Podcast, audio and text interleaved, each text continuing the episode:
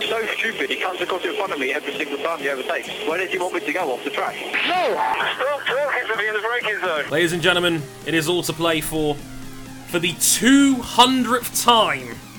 Welcome to Motorsport 101.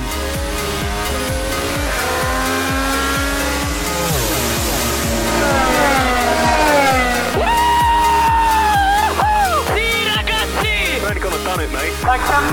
You are the world champion! And it's live! Woo! Hello, everybody, and welcome to the 200th episode of Motorsport 101. Hey, everybody, uh, we are live streaming this on YouTube as we speak. Me, RJ, and Ryan King. A very special occasion. It is the 200th episode of Motorsport 101. Thank you all so much for joining us here on this one. I can't wait to get into it with all of you. Um, it's it, it's a very very special occasion. Um, we can't wait to get into it. We thought we'd go live for our 200th show. Um, and of course, we've got a very special main event feature coming up later on as well, which we'll get into briefly. But uh, first of all, say hello, gentlemen. Yeah, glad glad to be here. 200 episodes. Uh, I actually think due to your more recent absences, I've actually been on more episodes of the show than you, Trey. You know what? One of these days, I'm sure someone in our Discord server will probably go back, click through every episode, and figure out just how many appearances we've had on each show. But I actually think you may be right on that one, King. I actually think you might have more. Uh, you might have more appearances than me due to work-related commitments. Um, it's it's certainly close. I will say that much. And hello, RJ as well. Hey y'all, hey. Um, I'm. I can remember the first time I got invited to be on as a guest of the show. One thing led to another, and now I'm a permanent co-host and also the editor in chief of the podcast. I don't know what exact sequence of events led me to this point, but I can tell you that there's one person, and we wanted to have him here. He was my predecessor, Adam Johnson, who is here with us in spirit. Um, wanted to be here, couldn't make it, unfortunately. I hope you're getting a feeling better, Adam, because without indeed. you, um, without your contributions in the first in the first several episodes this podcast, I, I don't think we'd be here. Indeed, I think that Johnson was a major influence on us. I think he did about 50 shows with us. I think it was roughly 24 to something like 75, if my rough memory serves. I'm not, I can't give you the exact figure on that, but I think it's something along the lines of of 40, 50 shows. Yep. And um, of course, a absolutely massive contributor to this show. Sadly, he uh, couldn't make it here um, on this one. Um, but uh, of course, get well soon, Adam. We're all with you.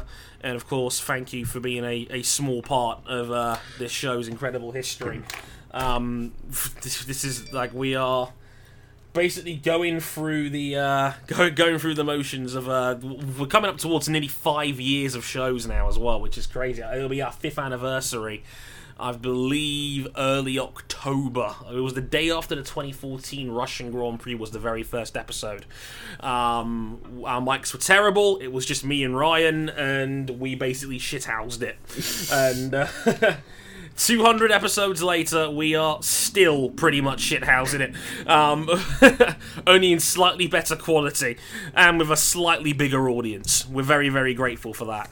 Um, of course, like I said, we are live on YouTube. Shout out to everyone in the YouTube chat. There's 30 of you listening along right now. Um, thank you very much, all you guys in there. I see guys like Cam, like Rezi, Joe, T- uh, Toki, our beloved Bike Live co-host, Mr. Lewis Yes, Sotheby is in Lewis as is well. here. Massive shout out to yes, Lewis is here. Um, yeah, again, great friend of the show. Obviously, the Bike Live wouldn't be what it was without him. Um, we're very, very glad he's here with us as well. A bunch of guys who are Patreon backers for us as well. And we got a donation to read out as well um, from Brian Glennon as well. He's actually dropped $2 in our super chat saying, We tied Richard Petty on his 82nd birthday. Yeah, and we didn't have to lump in the Bike Live podcast episodes to get there. We got to 200 the right way. 200 pure, unfiltered episodes. We gotta love it. You know, we can't, we can't, we can't complain in the slightest. Um, you know, uh, we couldn't miss it in the slightest. Massive thanks to Lewis as well, Andrew Bannister, all you guys in there as well. Um, we'll we'll do more big tribute stuff at the end of the show because we we we we have to press on a little bit. I don't want to keep you guys here till 11 p.m. Yeah, we are hard capped Although we at six hours, anyway. by the way. So if we want to go all night, we cannot. Thanks, Google Hangouts. Yes, yes, King. I'm, gonna- I remember this time we can't go over eight hours. Are we clear? Yes, yes, I'm sorry. Also, the people in the chat have to know why is the porn stash back? Uh, thought it thought it'd be s- s- it was a special occasion. Knew was coming up. He brought it back for the 200th show. It's Don't- back, don't- lads! Oh, d- Don't worry, the people who who'll see me at the at the New York City E Pre, uh, this it won't be a thing. It'll be gone. It's special occasions only. beautiful. What a beautiful contribution that is. Um, also, in the super chat as well, thanks Andrew Bannister for the £2 donation, sir. Thank you very much indeed. Um, if you really, really like us and you want to back us by doing that, click the dollar sign in the super chat icon below. Like, please. Like you know, don't don't go out of your way to do it, but that'd be that's very very kind of you guys. Thank you, thank you. Yeah, and you can also you know support us on um, Patreon. It's probably cheaper. Yeah, just a little bit, you know.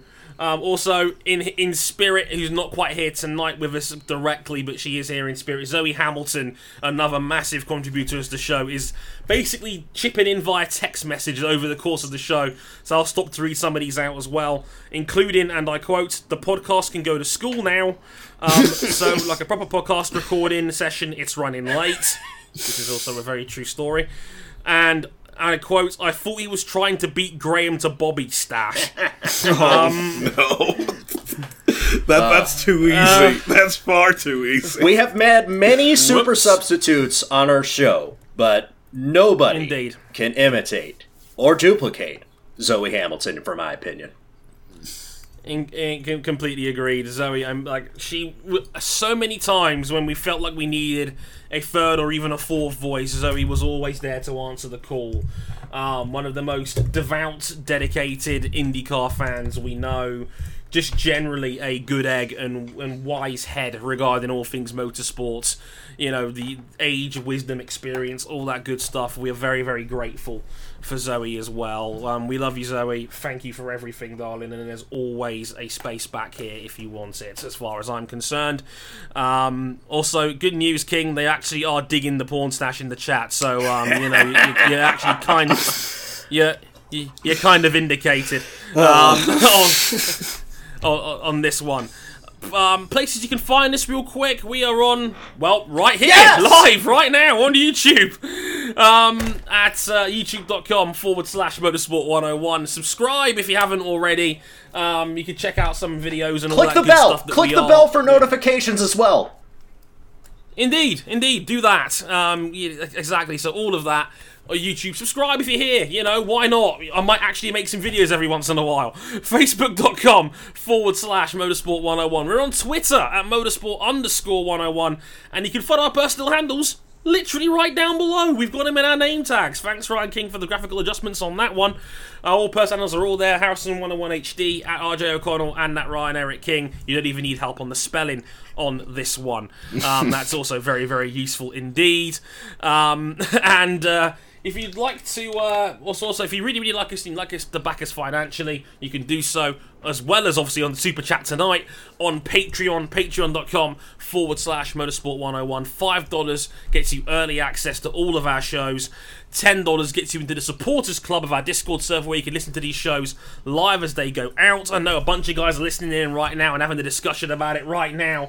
I mean, no, we, we obviously, we, we normally we record in the Discord chat at the same time and they'd all chip in in the chat. Obviously, can't do that this time. They're all over there on YouTube. But thanks for the dedication, you guys. Anyway, a massive, massive thank you to all our Patreon backers over the the last. God, I think it's been about two years since we've had the Patreon page up to go one stage further and to back us financially is wonderful. It covers all the costs for production and covering the website costs, covering the SoundCloud costs on a yearly basis to have a professional account to be able to have an RSS feed and all that good stuff. So massive, massive thank you to all you guys. It makes the, it makes this a million, million times easier to make this show self sufficient. So very, very grateful for all you guys as well. And of course, all the details, um, all, of this is on our website um, at motorsport101.com.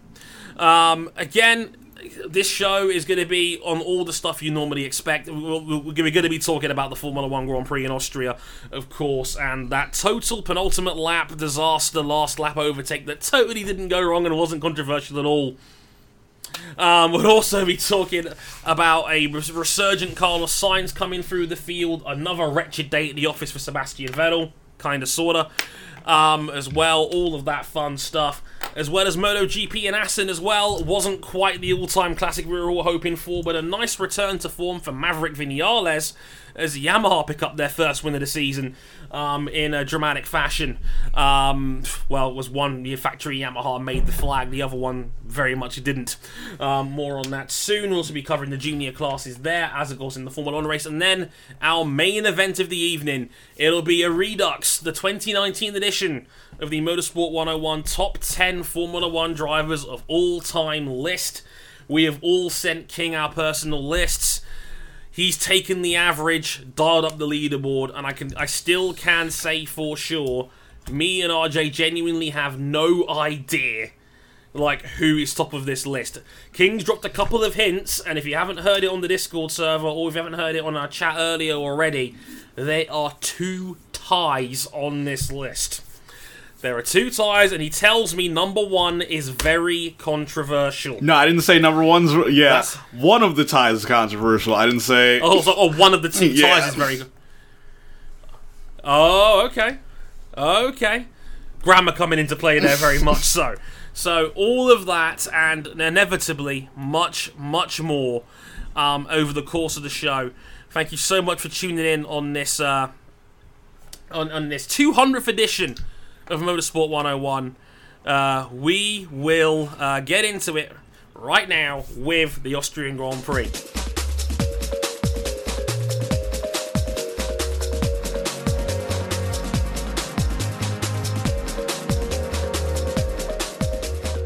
Oh boy. So, fellas, the 2019 Austrian Grand Prix at the Red Bull Ring in Spielberg. Um, anyone anyone wants to get a sound of music joke in now? Anyone? No? Good. Um, excellent to hear. Right, so I think it's better if we start with qualifying on this one, eh, fellas?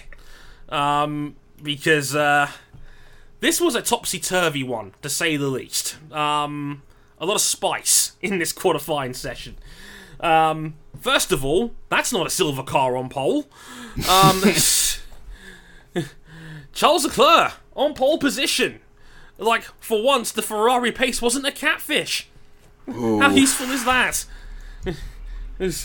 well, so we thought anyway. But uh, Charles Leclerc on pole position, a 103.003, the fastest ever lap of the Red Bull Ring in Spielberg. But there was uh, drama behind. Like Lewis Hamilton was initially on the front row, but he had to take a free place grid penalty for impeding Kimi Raikkonen during qualifying. Whoops. Big Um, whoops. Big whoops. I mean, we saw it on camera. Honestly, I was just sitting there going, hey, a Mercedes actually got punished for something for once. they didn't dodge a bullet on this occasion. I thought that was I thought that was funny in its own right. Don't forget as well, uh, because of weird uh, grid penalties and the order of which they were applied, Lewis Hamilton actually got to start. I believe he got to start uh, fourth in this race instead of fifth. Yes. Indeed. Indeed. Um, because of the way um, it, there was a lot of penalties to jumble around. Um, because of the way penalties are applied, it's like it's a bit like how in the NFL when you kick a field goal, the posts technically go into the heavens. It's similar to that. The grid basically goes on forever. Yeah. Like, so you- you so have- you're penalized grid places, not grid positions. Right. So yeah, you basically just imagine like beyond the twenty grid spots we've got right now. Pretend the grid goes on forever. Um, they are applied. I believe, a King, it's in order of time the penalty was Yeah, given, it's- but then of course there's grid spaces come into play, and then but when everything is done, you shuffle them all back up into the original twenty again. So as a result, Hamilton technically only dropped two places. Because I believe it was was it Lando Norris King? No, that Kevin drop Magnussen. down? No, Kevin Kevin Magnussen. Kevin Magnussen took a penalty. Kevin Magnussen. yeah. And as Yeah, for Magnussen. Sebastian Vettel, You know, honestly, it's yeah. You guys are expecting another rant, aren't you? Um, it's, it, it, it wouldn't be a 200 episode of that one, and all I can say is I've given up. I've given up having the emotional investment to rant about this. He had, I think it was some sort of pneumatic issue. I believe it was in Q2 um, after his lap time had been set. And then, as a result of that, he couldn't get a time in in Q3. So, of course, the one time Ferrari is competitive in qualifying and Charles Leclerc sticks it on pole, Vettel doesn't even get a shot to to try and beat him to it. Because of course. um, so after the penalty, Sebastian Vettel had to finish in had to, had to start from ninth on the grid as opposed to tenth. Because again, as, as King alluded to, Magnussen had to had to take a five place grid drop, which is a shame because Magnussen finished qualified fifth outright, and uh, his uh, his team went he went ballistic on the radio. Having found out, yes, you know, he did a 1047, a 1040, a clear best of the rest ahead of Lando Norris and Kimi Raikkonen in Q3. He put himself P5, a, a, a brilliant effort from uh, the young Dane. Um, so, as a result of the way the grid got shuffled around, it was Leclerc from Verstappen on the front and row ahead of Valtteri Bottas. Lewis, Ham- Lewis Hamilton, pardon me, sorry. Bit of gas escape in there. Lando Norris in fifth, Raikkonen sixth. I, I, um, very quietly, both Saubers in the front in the in the top seven, with uh, Raikkonen and Giovinazzi, his teammate, also making Q3 and qualifying in seventh, ahead of Gasly, Vettel, and then K Mag in tenth. Um, so, also, I love that I'm getting te- a text from Zoe saying the Church of Dre has been demolished. The travelling preaching tent of Harrison will replace it. But I think that was kind of like the big overarching uh, villain of the weekend, the massive heat wave that has struck Europe. That pretty much was one of the things that crippled Mercedes. Where if you took any look at their hmm. car, they had as many vents and openings in the engine cover and side pods as possible to get their to keep their car cool. and what's that important phrase we always mention on the show, King? Remember that. It becomes important later. Important later. it really does become important later. Um, also, I love that the chat right now is, and I quote, comments along the lines of, Does the church need opening? The church is on fire. The church is burning. the church burned down weeks ago. Um, the, the- the church burned down after Japan 2017. The church does no longer qualify for no tax status. Reverend Devon is collecting donations for bricks. I need to build a super church. We, I, I clearly need to build an expansion. Um, it's it's not pretty, but uh, here we are. We are looking extra strugglicious. Um, I was just like, you know what? It's just not going to be our year this year, is it? It's just like, oh, this is how it's going to have to be. So, race day, and uh, we're on the way. And oh wait, that's a very slow moving Red Bull. Uh, Turns out Max Verstappen hits the anti-stall coming off the start line, and he drops all the way down to ninth. I think it was actually seventh place he dropped down to. He dropped five places off the start. Um, there was a bit of midfield chaos there. Sebastian found the way around both Red Bulls right off the start, which was excellent for his race to just um, to start off with. Again, remember that it becomes important later. Um, but uh, that was the big drama coming off the opening lap. Verstappen hits the anti-stall, drops down to P7. Um, and like it again, it, it, it, seemed at least for the first 20, 30 laps of the Grand Prix that it was going to be Leclerc versus the Mercedes, but it seemed to be that it starting Ferrari on the soft tyres for the race was the way to go because it looks like Ferrari can actually hand and the soft tyre in general could handle the uh, the the as Kim mentioned the extreme heat wave better than Mercedes could. Mercedes couldn't run their optimal engine settings throughout the Grand Prix. They were overheating. They had to do a lot of lifting and coasting to protect the car, and they were largely uncompetitive, which is Weird. It seems to me, King, like Austria's become a bit of a bogey track for the Mercedes, hasn't it? Yeah, it has been their double retirement this year. Last I mean, year. last, Last year, year.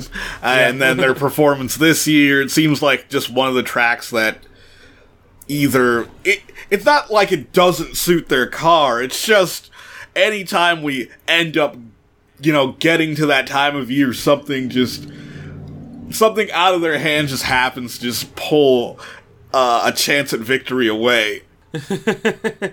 It, it, that that that seems to be what it was. Said, the, the overheating car.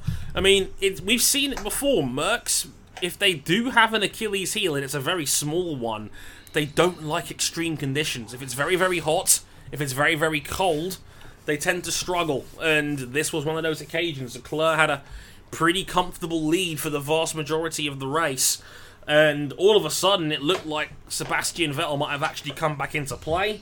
He'd overtaken the Saubers and Lando Norris very quickly. He was running a, a net P4. Um, he comes in for an early stop, same lap as Valtteri Bottas was, and they thought, oh, hang on, we could take advantage of this. We've come in at the same time, and they're going to have to hold Bottas in the box because Bottas was about two, three seconds ahead.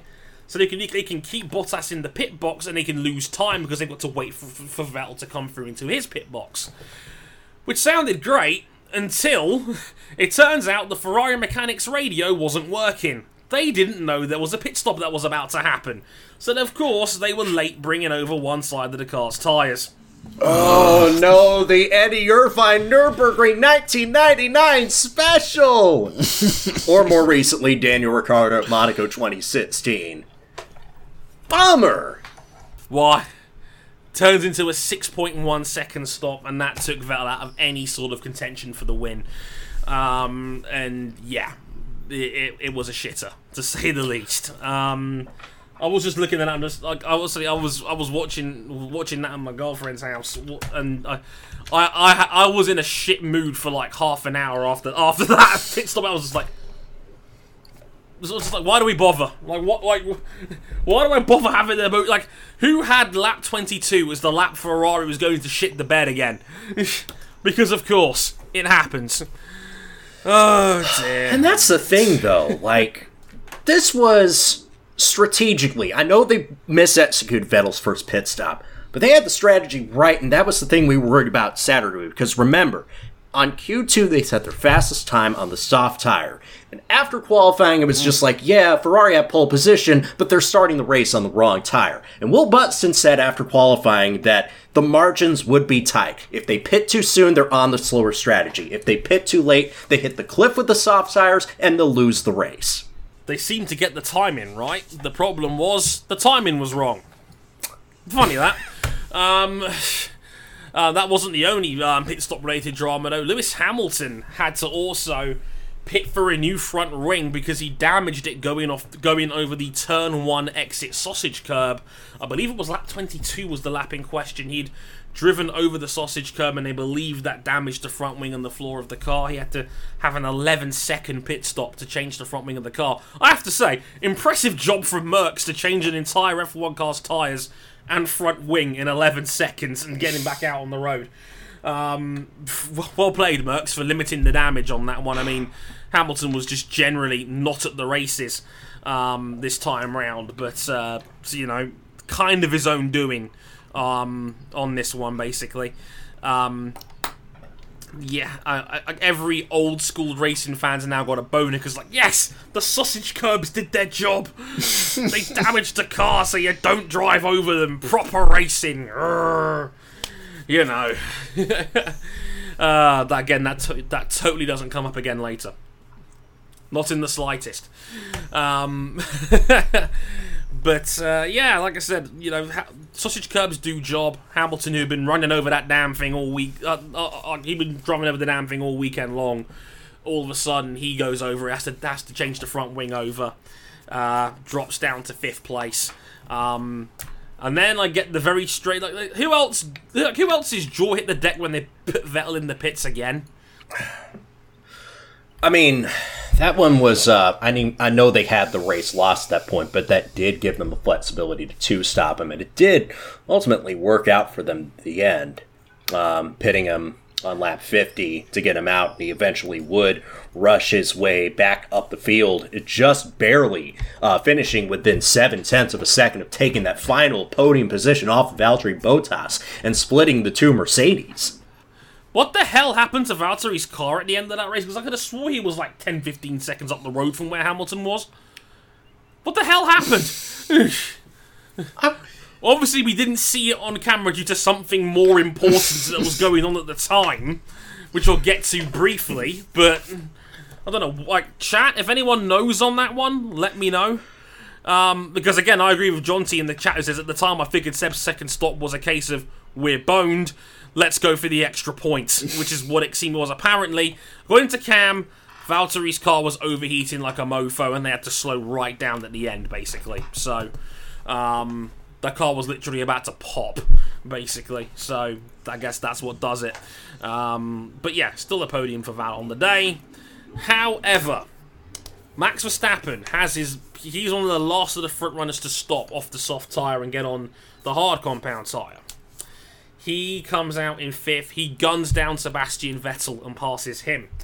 He guns down Valtteri Bottas, overtakes him. All of a sudden, with about 12 laps to go, he's only six seconds off Charles Leclerc, who was leading the race. And next thing you know, we got a race on here, folks, because it turns out Verstappen is gunning down Leclerc at over half a second a lap. Like, I don't know what, I don't know what's in the Red Bull in Austria round here, but I have never seen Verstappen drive that quickly. That was, that was insane. Yeah, I- To be gunning, yeah, go, on, go, on, Like- yeah. Verstappen qualified second. Like, I knew he had the Hmm. pace, but his pace at the end of the race compared to Charles Leclerc was astounding. I don't know where it came from. And keep in mind, I just want to bring up a clarifying point. He started the race on the medium tires, and what helped him get in a position where he could potentially take this win was that he cleared off the guys he needed to clear. He cleared Norris, he cleared Raikkonen, he cleared Gio, all those guys to put only the Ferraris and the Mercedes in front of him. Indeed, and that certainly helped. Um, so yeah, uh, all of a sudden with 12 laps to go, Verstappen is taking half a second out of Leclerc on the same hard compound tyre, and even set the fastest lap of the race as well on hards compared to Vettel, who was running with basically a qualifying fuel tank and the soft tyre. Mental stuff. Um, again, I can't remember ever seeing Verstappen driving like a man possessed, just like this one. Um, inc- in- incredible. Of course, at that rate of knots, with about I'd say three laps to go, he's now right on the back of Leclerc's tail. He's fighting off some of the traffic that's in the way. Okay, three laps to go. Verstappen is trying the inside into turn, technically turn uh-huh. three. It's really turn Right. two, but you, you, you, you could debate in the comments about how many corners the Red Bull Ring actually. Pocono has. has five corners. down Pocono has five corners, ladies and gentlemen. Well, well, if you're on a MotoGP bike, turn two is most definitely a turn at. It absolutely is. It it it, it absolutely is. Um, so uh, yeah, like again in the cars, maybe not so much. But okay, three laps to go. Verstappen takes the inside, runs Charles Leclerc wide, but not too wide. Leclerc has the power advantage coming out of turn three. Um, and has DRS as an advantage, gets back in front into turn four. Um, we're all sitting here like with tender hooks thinking, oh my god, are we going to get a last lap battle for the win here in F1? Something that we've probably not seen since this very Grand Prix three years ago when it was Nico Rosberg versus Lewis Hamilton. Um, King, I think your man's was quite shit on that day, but hey. More on that later. but, uh, okay. Here's the moment you've all been waiting for, folks. Two laps to go. Verstappen tries the exact same move again, switches over to the inside of turn three at the last minute, under braking, runs really wide this time, like a, a good, I would say, three or four meters off the apex of the corner. Leclerc has to take the escape road to uh, try and avoid contact. There was contact on the exit of the corner, as Charles basically has to has to come back onto the circuit. Verstappen's able to seal the move into turn four and then go on to win the Grand Prix. However, the incident was under investigation from the stewards, and then everyone, fans in the media center, are like just groan because it's like, oh no, here we go again. For the second time in three races, the result could very well be decided in the steward's office. Um, so, uh, what was the reaction like with you guys when we found out? Oh no, it's under investigation. I'm Oh, going to King first on this. Yeah, my gut reaction was, uh, well, I didn't think they were going to penalize him, but the fact that, like, the fact they made contact, that they had to put it under investigation, that's just the way it works. But the fact that it was so late in the race, uh, it's, I knew it's going to take a while for them to come to, to a conclusion. yeah, and it took them three and a half hours to come up with with the results. Not on only in that one. three and a half Um, hours, we had a fake document that circulated around on Twitter before we all realized that it was a gag. That's how long this took. yeah, Yeah, a, a document, uh, like the document did have like one or two errors on it, which caught it out as fake, but it was so deceiving that it made it onto the the FIA um, medium, like the like the the medium, the the press corps there. They they have a WhatsApp group. And it made it onto it made it onto their WhatsApp group. And it- Andrew and it Benson got tried to report this as breaking news. Yeah, because yeah. It was, it, it, it was a very very good fake. In other words, it was a good enough fake where the media center bought it first time round. Basically, Yep. they had to really look deeply before everybody on Twitter had to come out. No, no, guys, it's fake. It's fake. It's forty nine and fifty. Um, that's the articles in question that regards the incident and being under investigation. As said, it took three and a half hours. It wasn't until I was halfway on the train back to London that I did we actually get an official outcome. No further action on either driver for the incident. Verstappen keeps the win. Of course, it doesn't end there because it's on this show, so of course we're going to talk about it. Fellas, now we've had a couple of days to reflect on this, you know, and having seen 115 angles like the stewards, I'm sure would have had to see as well. They've seen the data, the telemetry, all the footage, all the bells and whistles. Do you think they got it right? Yeah, I think they got it right. That was my first gut reaction. Like when when they uh, didn't penalize it. Like for for what it's worth, yeah, it was a very aggressive move. But did it break? Was it unsafe or was it like it? There was nothing. There was nothing definite to to like indisputably say that that it violated the sporting regulations. I'll say this. I heard it speculated that the reason why the FIA stewards, of which their guest driver was Tom Kristensen, nine time Le Mans winner, probably should have been a Formula One driver in the late 90s, that the reason why they took so long was to get the fans to clear route. Because there was a former Dutch F1 driver, I believe it's Robert Doornbos, who suggested that the fans should start a riot if they were to take away Max's victory. I don't know how true that is or not. Oh, No, no, Doornbos did say that. Doornbos did say But I don't know how true it was. Of course, Robert Doornbos I don't said know how true it was that the fan influence really caused that decision to take too long. Typically, you know, when it comes to a football play under review or an ice hockey play under review or video assisted or VAR, in the case of the game we're watching, by the way, 65 minutes, by the way, you know, the longer it takes, the more likely this is going to get overturned. Yeah, Yeah. like, and to put it into and to put- and to put it into perspective, there was an enormous Verstappen grandstand in the middle of the circuit. They were all already on the pit straight by the time they were investigating and reviewing this, and. Yeah, like I've not seen that much orange since Raymond van Barneveld last played in the Premier League of darts. Um, Yeah. This was a massive, massive Dutch following at this Grand Prix. Of course, Red Bull home track. Of course, short journey over. Of course, they're gonna they're gonna rock up in Holland droves. fucking travels. It was about. Yeah, it was all. I think it was about 7:45 p.m. when they finally said no further action. What do I think? I think there's not enough there to overturn it. Um, my gut said to me that's a penalty. Verstappen, I think, was unnecessarily way off the apex. I think that was very similar to uh, to a block pass you would get in MotoGP, where uh, you know the guy has no intention of taking the apex whatsoever, and you know if you park your bike there, or in this case park your car there, you know there is no chance the other guy has any chance of getting around you whatsoever.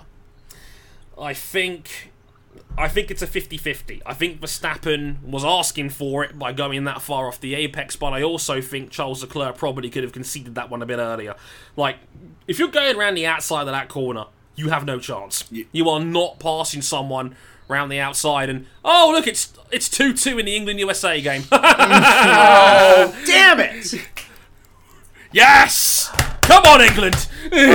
Let's I'm go. about, I'm about to see this on my screen because I believe I'm about a minute behind. But I, I just wanted to say, I, I didn't have a problem with the steward's decision. I didn't have a problem with the way that they necessarily raced it with. I, you know, I can see from Matt's perspective that he did open the steering up on cornerettes at a bit more than he should have. And on the other side, I can also see the perspective that, you know, Charles maybe should not have tried in desperation to uh, to use the uh, the outside tarmac runoff uh, to help defend his position, which I believe both drivers should have been empowered to do that. I believe Verstappen should have been able to attack, and if he is entitled to do so as aggressively as he did, then Charles Leclerc should have absolutely used all the tarmac runoff and then some to try one desperation attempt to keep the position because that was the only way that he was going to keep that position. On pace alone, Max Verstappen would have run him down in another lap if that move had not happened. And that I believe is what what irked some people the most about it is that Max didn't need to make that move aggressively. I didn't see no problem. I was just glad that after the race we had in France, that we got an absolute thriller of a finish. We did. And there's a, also, by the way, VAR check on the goal, by the way, for a potential offside. Um, that that's going to be fun. Oh, it's been overturned. Eat it! It's been overturned for offside. Damn it! I feel terrible. Oh, I feel oh, bad for. Charles Leclerc in that case because that's the second time where you feel like he had the win in the bag and something maybe out of his control would have taken that away from him. I feel like that first win is going to come very soon this year, but it just wasn't meant to be. Hmm. The reality of the situation was they tried to execute that strategy, go from soft to hard tires, and ultimately Verstappen just had more pace on fresher hard tires. That was the big thing that decided the race to me. Yeah, I mean, yeah, that's what it comes down to to me. I, like I said, I don't believe there was enough on that. Like, if I was a steward, I'd be leaning towards making that a penalty because I think Verstappen was a little bit OTT on hmm. that one. However, I can also completely understand why you would let that one go, especially in the context of the race itself. It's a penultimate lap. It's a fight for the win. Of course, they're going to bend the rules. That like like I I'd be more concerned if a driver didn't do that than if they did. Quite frankly, all some of these bullshit arguments I was hearing, like, oh, if there was a gravel trap there, no, there isn't a gravel trap. Yeah. Okay, you're like like There is not isn't a gravel trap, there. and Stop as I just mentioned, I believe Leclerc should have been empowered to use all that tarmac runoff if that's what he felt was Why going. not? Yeah, exactly. Especially in the last few laps of the race, it's there. Use it. Yeah, like we like as, as I said it before on Twitter, we don't give drivers the benefit of the doubt when it comes to going over the top when it comes to things like sausage mm-hmm. curbs. Well, because you know when, when when the sausage curb topic came up, when Christian Horner was like, "Oh, it cost our car a quarter of a million pounds worth of damage," like the general response I saw on the internet was, "Oh, well, just drive around it then." Like these are racing drivers. They are going to try and take every liberty they can afford to take. And and that is not something I think is an unfair expectation of them. If we can't keep pasting these guys as heroes and gladiators in this like this exceptionally volatile sport, and then don't expect them to take a liberty if they can see one in front of them, that's the nature of the sport. I just find it weird that we gave we didn't give them the benefit of the doubt for going over the curbs and track limits, but we do when it comes to defending them hard for a race victory. Like, where's the con- like, and again, it's the it's the running theme of Canada going back to this as well. Where's the consistency? Right. what I would like to see going forward is where is the line? What is a penalty? What how far is too far? I think we need some clearer wording on this and a a more of a mm, mm, like less like vague terms being used when it comes to this rule. And I would like to see some clearer wording. I, I, I fear this may go more down the road of the NFL rules of what are a catch Yeah. because they had to add more and more text to this what is a catch rule as the years have gone by. Anyone who knows the NFL will know exactly what I'm talking about here. They've had to add more and more text to the what is a catch rule to the point where it's now actually made it even more confusing to know what is a catch and what isn't. I would just like I know it's a careful line to walk, but that is like we nearly had two out of the last three rounds decided in the stewards. Three out of the four. That is Three out of the four, if you consider out Matt of. Max's Yeah. attempt to Yeah. pass on Lewis and Monaco. Very true, and that and that was investigated with no punishment for either driver. Yep.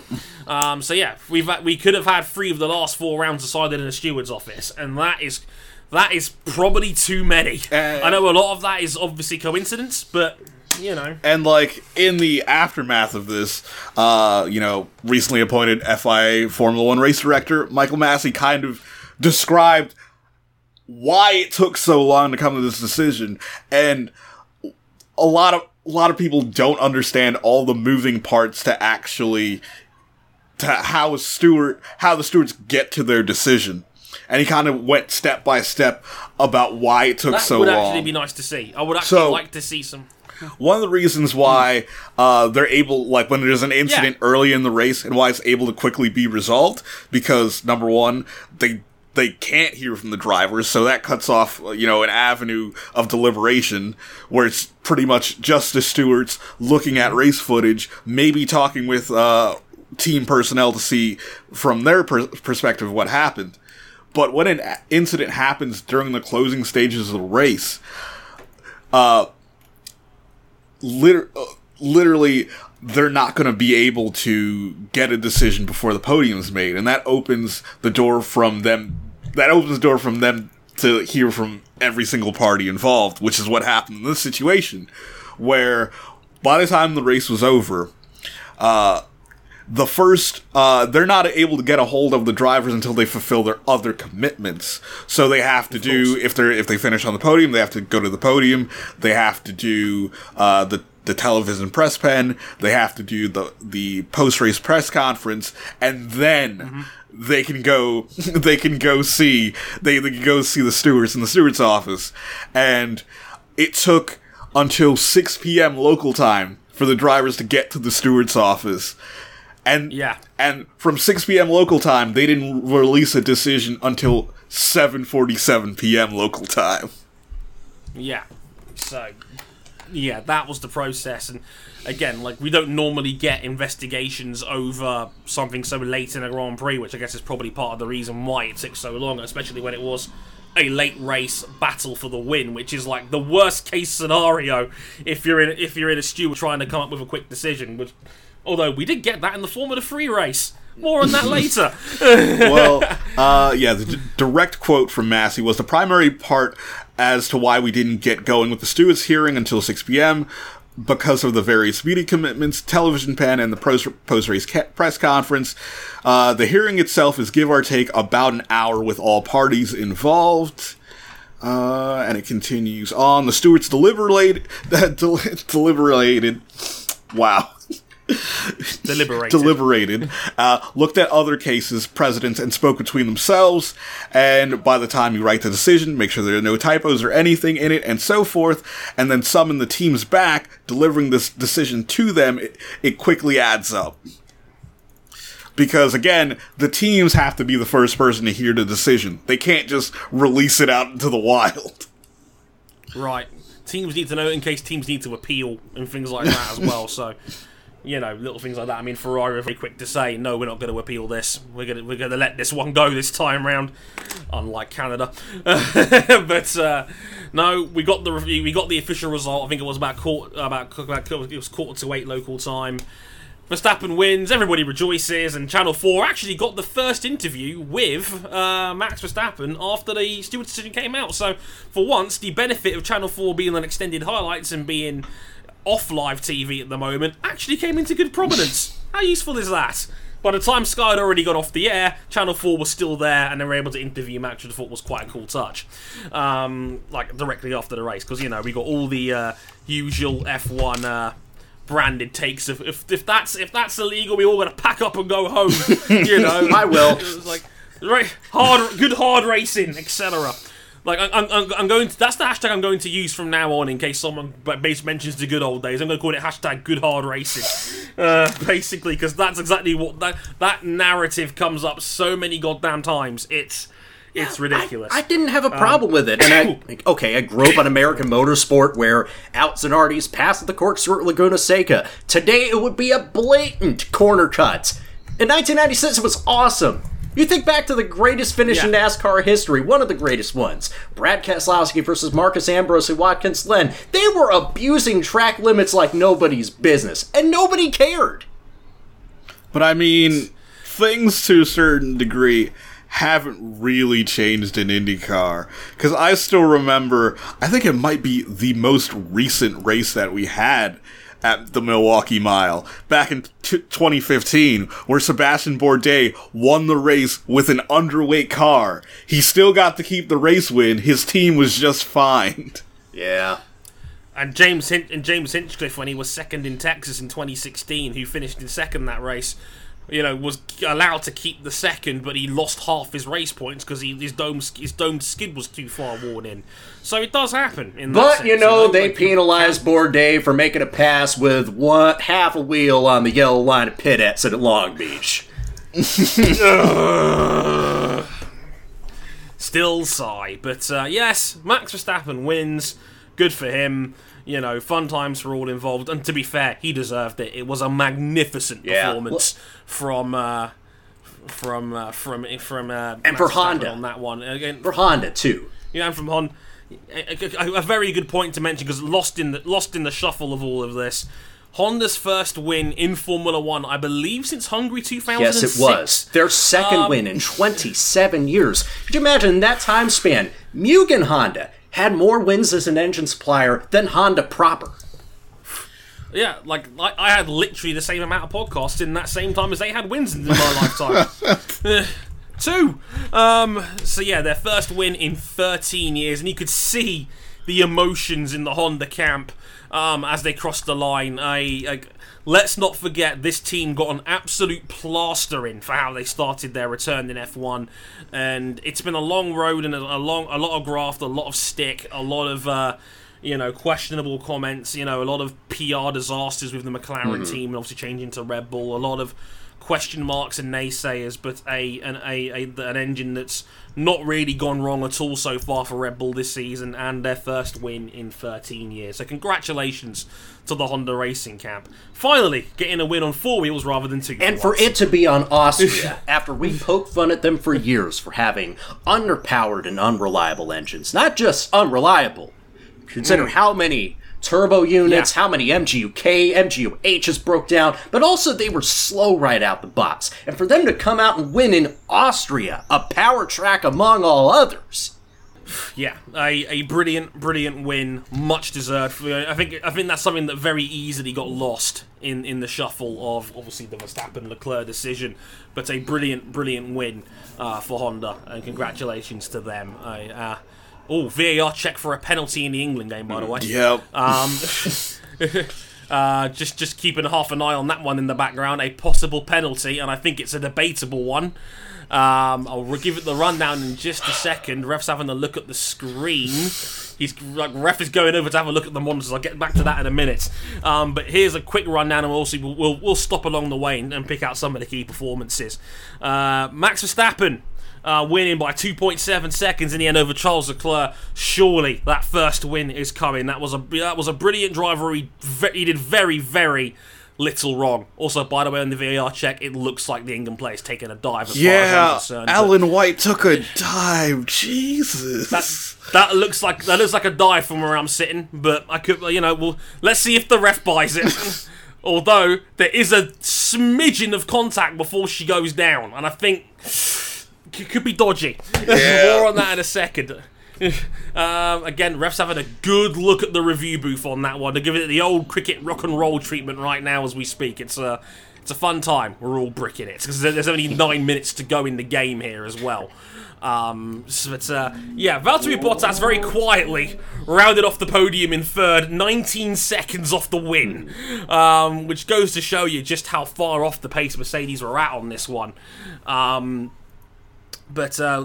Uh, but uh, yeah, a, a, very quiet one. Then he had a very rampaging Sebastian Vettel right behind him. He actually put it on the grass, coming off the final corner on the final lap in a desperate attempt to try and get up to Valtteri in time. Couldn't do it. Um, so yeah, Val- Sebastian Vettel just not his day at the office. Very unlucky, but still a solid fourth place. Referees finished looking at the review, by mm-hmm. the way. Coming back onto the pitch. VAR decision. Penalty! oh my god. Okay. Oh boy, this ain't over yet, folks. Uh, before, before, we start to go into nuclear meltdown, should we talk about the the other team that really excelled? Because we talked about how Honda have excelled mm. with Red Bull, but after splitting yes. with with with McLaren, McLaren this year have been really good, and they continue to be good again, I, not only did Lando Norris have a very solid race where he finished in sixth, um, we also had very quietly off off the back burner Carlos Sainz, who had to start the race from 19th on the grid after uh, taking um, power uh, taking a power unit penalty. He had to start from effectively the back of the field in P19. He came all the way through into eighth place. Um, a brilliant drive. It's a shame we didn't really see any of it on the hard camera over the course of the race, but uh, a a brilliant drive nonetheless from Carlos. Um, and yeah, all, all, the Vamos chants going on in the Mercedes garage after that one. Um, Another brilliant drive from Carlos, eh, Aking. Yeah, it's like, man, look, McLaren in general, like, they've really not only taken a step up from last year, but they've taken a step up from just the start of the Penalty season. Penalty saved! Oh, yes! Thank, thank God, oh, Alyssa Naeher. Alyssa Naeher saved her. I'm sorry. sorry, had to do it. God damn it, England!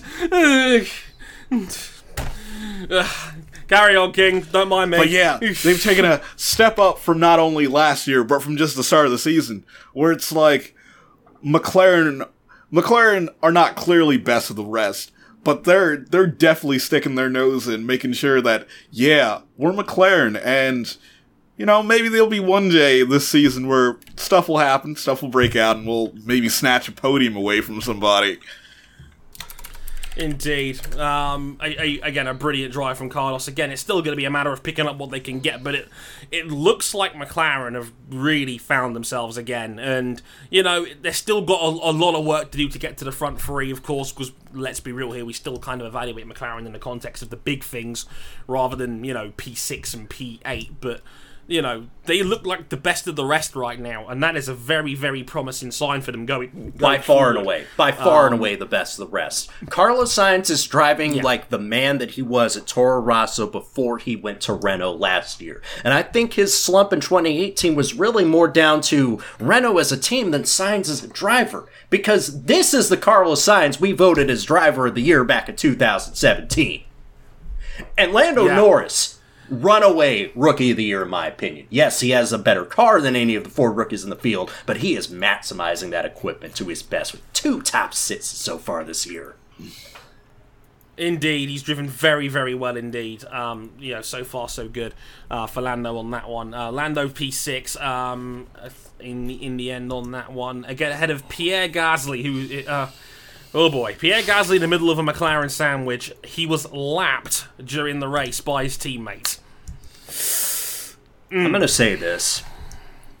It it is astonishing, and I cannot get my head around how a man who won the Renault Euro Cup Championship, second in Formula 3.5 to Sainz, GP2 champion, Super Formula Vice champion, took Toro Rosso to fourth on merit in Bahrain and sits in Hungary, and now all of a sudden you bring him into Red Bull and he drives like a lesser version of himself.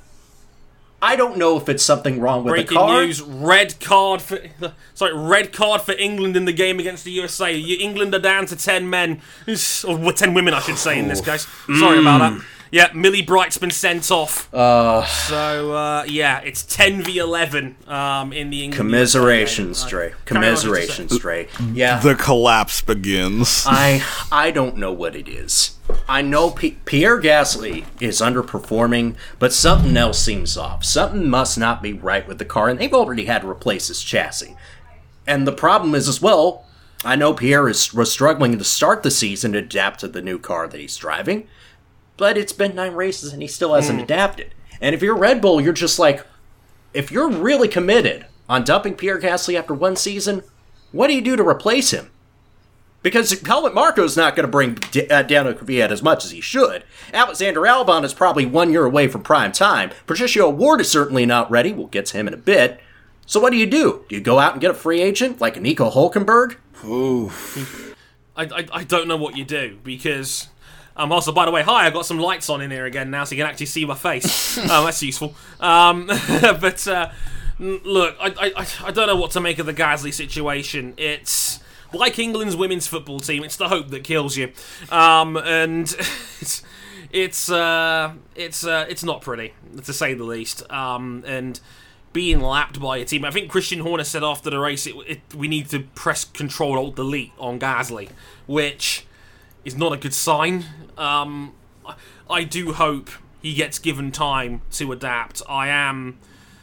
Uh, it's it's not a good situation because I, I'd feel a bit better about it if it wasn't for how Red Bull treat their drivers.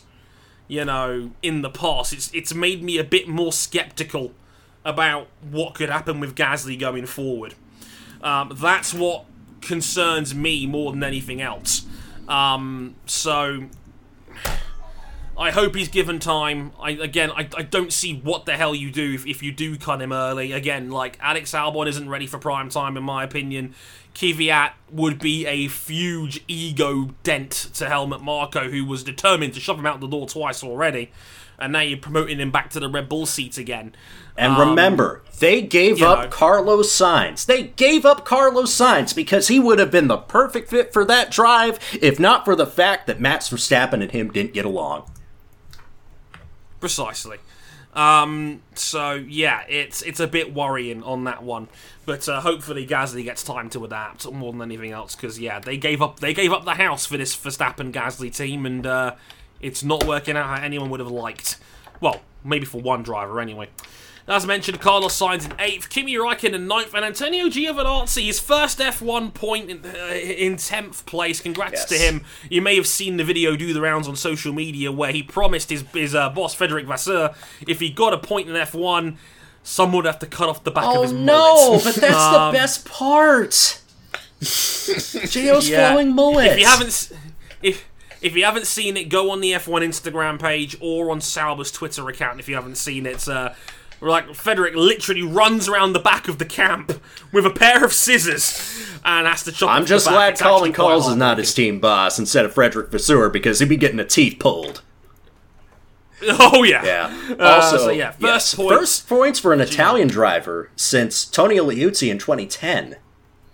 Ooh, Oh, wow. almost a Nearly decade. a- Yeah, that tells you Wow, how deep the Italian talent drought to Formula One has been Yeah. uh, since Trulli and Yeah. Liuzzi stepped away at the end of 11. Yeah, more news coming from the USA game. Seven minutes added time. I repeat, seven minutes added time for the VAR check. Um, so yeah, seven minutes other than that one. They've just gone into injury time now on that one. Um, Phil Neville's basically throwing the house. It looks like he's about to explode. Yeah. Um, on the sideline. Um, so he's throwing the house at this one. If anyone wants to call for a miracle, now will be a good time. Bottom half of the, of the scores a bit. Sergio Perez in 11th, Danny Ricciardo in 12th. Seemed like a bit of a waste of talent at the moment and then with, with, him and Hulkenberg in 13th. Lance Stroll 14th. Oh, by the way, happy birthday, Daniel Ricciardo. Turned 30 yesterday. Congrats to him. God, he's 30 already. I feel old just saying that. Um, Ricciardo um, ahead of Hulkenberg, Lance Stroll 14th, Albon 15th, Grosjean 16th, who went an entire race without a whiny radio message. Congrats to him. Um, Kvyat 17th, George Russell, who was actually seen on hard camera battling a Haas at one point. progress. Right. And Uh, George Russell in in in 18th, Kevin Magnussen 19th, Robert Kubica 20th, three laps down, but accidentally driver of the day for about 48 hours. Yeah, he won the driver of the day vote, but F1 didn't publish it. Apparently, it was some sort of publishing error behind the scenes, and it was revealed that Max Verstappen was actually driver of the day with a with a s- 74% majority of as the it should have been. As it should have been. Also, note on Kevin Magnussen, he had an early uh, drive-through penalty for being out of position on his grid start, and his race, yeah, it didn't get it didn't get better than the fifth place qualifying effort that he had. Haas are garbage at racecraft, and things are only getting worse Garbage. for them from there. More on that in the news section. Indeed. Um, championship standings, real quick. Hamilton of 197 points. But Valtteri on 166. He's 31 behind now as we get closer and closer to the summer break. Um, Verstappen is now back up to third on 126 points. He's three ahead of Sebastian Vettel in fourth on 123. Charles Leclerc up to 105 in fifth. Then it's a long way back to Pierre Gasly in Formula 1.25 on 43. Carlos Sainz now takes an eight point lead in the Formula 1.5 standings over his teammate Lando Norris, 30 to 22. He's up um, ahead of um, Kimi Raikkonen on 21 points and Daniel Ricciardo on 16 to round off the top 10. Constructors' Championship. Mercedes now has a 135 point lead, 363 to Ferrari's 228.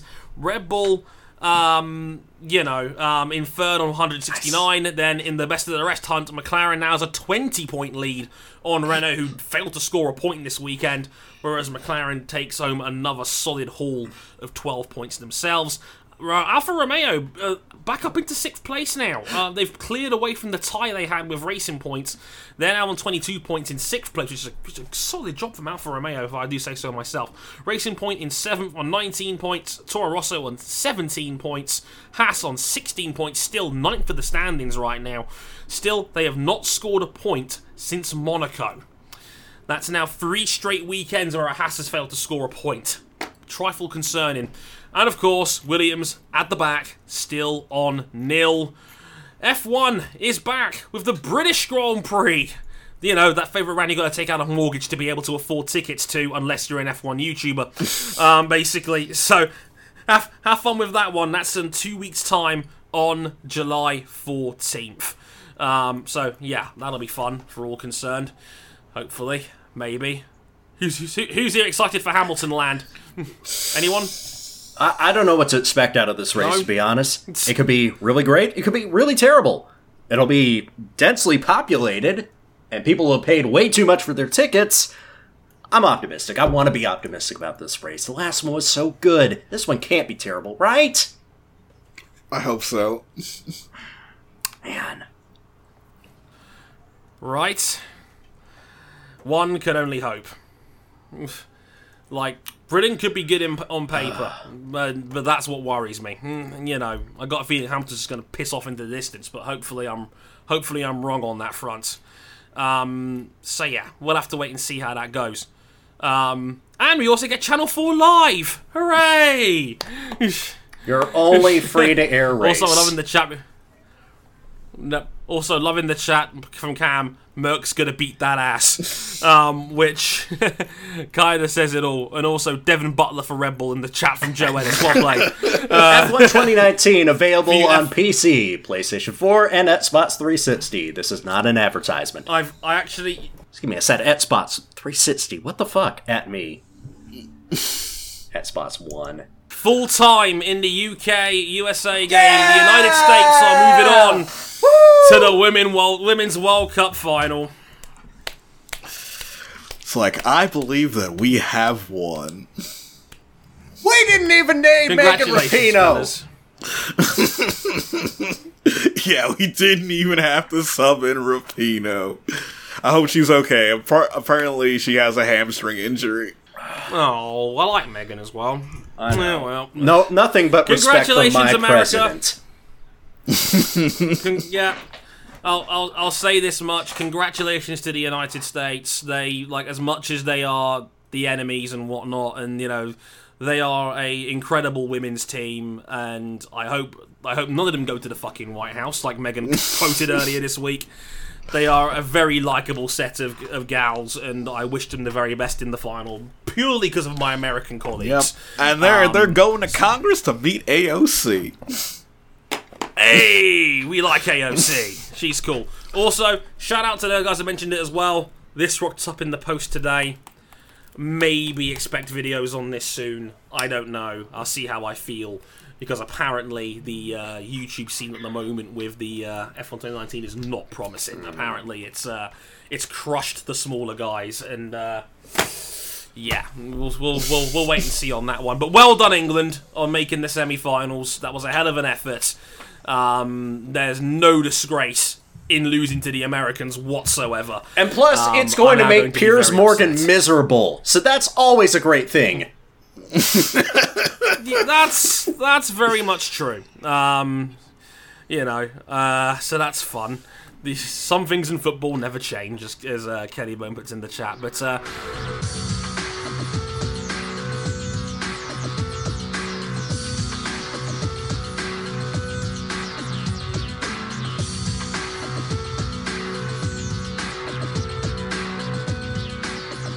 should we get into Formula Two real quick and, and get Formula Three out of the way before we get into the MotoGP Oh my god. section? So, I want to first talk about the finish to Formula 3 race number 2 on Sunday, King, because it came down to Prema drivers Robert Shwartzman, backed by SMP Racing, and Marcus Armstrong in a final lap showdown for the win. Shwartzman, again, this is coming off a VSC restart. So Shwartzman has the advantage over Armstrong. Armstrong tries a lunge up the inside of turn three or two, depending on what your definition of a turn is. The two of them make contact. Shwartzman gets a puncture. Armstrong gets his ring knocked out of place. And behind them, Jake Hughes, who said he was waiting for the two cars up in front of them to make contact. Well, they did. Uh, Arms- Armstrong took the win on the track, but was assessed a five second time penalty for avoidable contact, thus granting the win to Jake Hughes. Oh lord! I mean, I think this, I think this one was a fair bit more clean cut. I mean, Shwartzman literally chop blocked him going into the braking zone. You can't do that. Like that's so dangerous. To like, he clearly thought he was far enough ahead going into the corner, but he clearly wasn't. And then smashes the front wing off. Off Armstrong's car, and then Armstrong has to beach it in the gravel due to a puncture he suffered as a result of the contact. Um, but yeah, I, I couldn't. That was a, shall we say, much more clear cut race winning Yeah, decision. I have the uh, the Um, link. Uh, the Formula One channel actually posted the last lap of the race on their YouTube channel because it but it also stunner. gets very it got dicey in the interviews afterwards because Shwartzman hmm. said in my opinion it was a racing incident. We were fighting for the win and it happened so quick. I feel sorry for marcus for the, for the dnf and and for my penalty but i think the i think the penalty is deserved because he didn't finish but i feel myself I- I don't feel myself that I did something completely wrong. And didn't Shwartzman inherit like a win off of similar situations back at Catalunya? Yep. And Yep. and then uh, Armstrong clapped back, saying that he was glad that he, that Shwartzman got the penalty. oh, And they're teammates. Oh boy, this is not gonna end well, is it? good hard racing coming up at Silverstone. Yes, indeed. Uh, Good Yeah, hard just um, just running through the uh, the race one. We had Jüri Vips taking his first win of the season. Red Bull Junior driver ahead of Max Fewtrell of Red Bull and Marcus Armstrong in third. Rest of the race to podium was Jehan Daruvala in second, and Robert Shwartzman demoted down to third. But Shwartzman still has an eight point lead over Daruvala in second. Vips is third at 63, Armstrong fourth, Fewtrell fifth, Pedro Piquet, Jake Hughes, Christian Lundgaard, Niko Kari, and David Beckmann rounding out your top 10. Though, funny enough about Beckmann, we talk about the ART double pe- double disqualification and qualifying Oh my God, I over, forgot- a, I forgot about over this. a rogue physio. A rogue fi- what? A rogue what- physio? What? Physio. So I've, I've not heard about this. So, uh, uh, in Formula 3, they're limited to 11 person crews that are allowed to work on the cars. And, uh, ART had physios holding coolers for the intake for uh, Christian Lundgaard and David Beckmann, and they weren't declared a part of the 11 person crew, so both Lundgaard and Beckmann were disqualified from qualifying. Oof. Oh wow, no, that that that is an ugly one. Oh dear, the rogue physio around the world. And that was, and consider, that was the second wildest thing to happen in Formula 3 this weekend. It might have upstaged anything that happened in Formula 2, which is hardly ever upstaged for excitement. God. And we got a lot of new changes in the Formula 2 grid heading into this race. Yes. Pato O'Ward rocks up. Patricio O'Ward rocked up. In a sequence of events, he was brought in to replace Mahaveer Raghunathan. Thank the Lord. Uh, but we also had Ralf Boschung drop from Trident. And uh, I believe he was replaced by uh, fellow American Ryan Tveter. And uh, we also had um, Dorian Boccolacci drop from Campos, which brought in Arjun Maini's back. Yeah. Now, Yeah, it's like None of them fared well. None of them finished in points. In fact, Maini was disqualified for the feature race. Uh, but we did have some winners who've been waiting a long time to get back to the top step of the podium. In the case of feature race winner Nobuharu Matsushita, his first win since mm. 2017 and his first feature race win. Prince yes, the $750 man is back with his first feature race win in history. a reference to A year episode 100. A year too late, but not overdue. Thanks, Prince Nobby. Oh. Fuck. Sergio, You know what? You know, this is this is what I thought of that pick in the Centennial Cup. Yes, it's a bag of trash. um, s- Absolutely loved it. Overhauled Luca Ghiotto at the end of the race to take the win. Ghiotto second and Nyck de Vries with another podium to bolster his championship challenge in third. And in the sprint race, it was Sergio Sette Câmara who came from fourth on the grid to win his first sprint race ahead of Ghiotto and ahead of de Vries on the podium again. And of course, one of the big highlights of that sprint race was Mick Schumacher had a terrible feature race. He stalled on the grid and was relegated to almost a lap down in 18th. But from 18th on the sprint race grid, he charged to fourth and almost took that final podium off of Nyck de Vries. That's the Mick Schumacher we were hoping to see this season. I hope that marks a turnaround. Indeed. yeah, I, I hope Mick it just happens to just be better in the second half in every series he drives in. Yeah, there are six more rounds left, and at the halfway point, here is how the Formula 2 Drivers' Championship stands. Nick De DeVries has amassed a massive 152 points. He is 37 ahead of Nicholas Latifi, who's now slumped to second and hasn't been on the podium since Catalunya. Sergio Sette Câmara jumps up to third on 107. Luca Ghiotto jumps up to fourth on 97. Jack Aitken down to fifth on 86. Guanyu Zhou in sixth on 85. Antoine Hubert on 77. Nobuharu Matsushita on 61. Louis Delétraz, who had a scary incident in the uh, sprint race, uh, lost the brakes and crashed in, but he's still ninth on 42 points.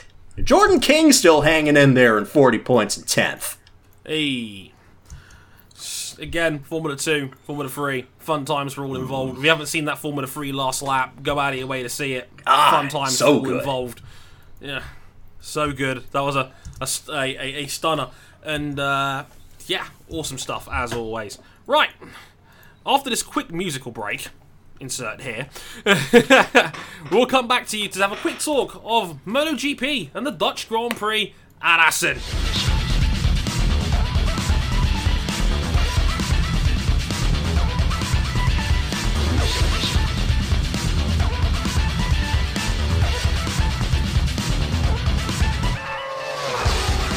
This was the race we were all super hyped up for in MotoGP this time around. Like Assen last year, in case you haven't seen it, was a barnstormer, an absolute classic. Um, uh, uh, of, a, of a race. We had seven guys fighting for the win. Valentino Rossi giving Jorge Lorenzo a French kiss at 150 miles an hour. Um, about 60 different lead changes um, in the run up to the race itself, and Marc Marquez taking an epic, epic victory. This year, not quite on the same level, unfortunately, but uh, still a fun time. Um, we had Fabio Quartararo on pole position once again. Um, he's he's the youngest man now to ever have back-to-back pole positions. Um, he outqualified Maverick Vinales to pole position by a tenth of a second in the end. It was a very spread out qualifier. Normally it's a lot closer than this. A second covered the top five. Um, Rins was third, Marquez fourth, and Joan Mir, yes, the other Suzuki, in, in fifth. Um, but he was a second off pole. It was a very weird session. I mean, it was the way it was going all weekend long. Like the, the two clear fastest guys by a mile was uh, Maverick Vinales and uh, Fabio Quartararo on the Yamahas. And uh, yeah, that's pretty much how the race played out too. Um, it was a lot more spread out this time around. We had uh, we had we, again we had a big fun fight in the leading group for a little while. At one point, we actually had both Suzuki's leading. Uh, Rins ahead of me, and I was like, "Oh God, could we get a Suzuki one Oh, too? Lord. That could be fun." And then Alex Rins bins it from the lead. Oh. Two laps in. Apparently it was apparently apparently it was the wind. The wind uh, forced his front wheel up in a braking area um, towards turn nine.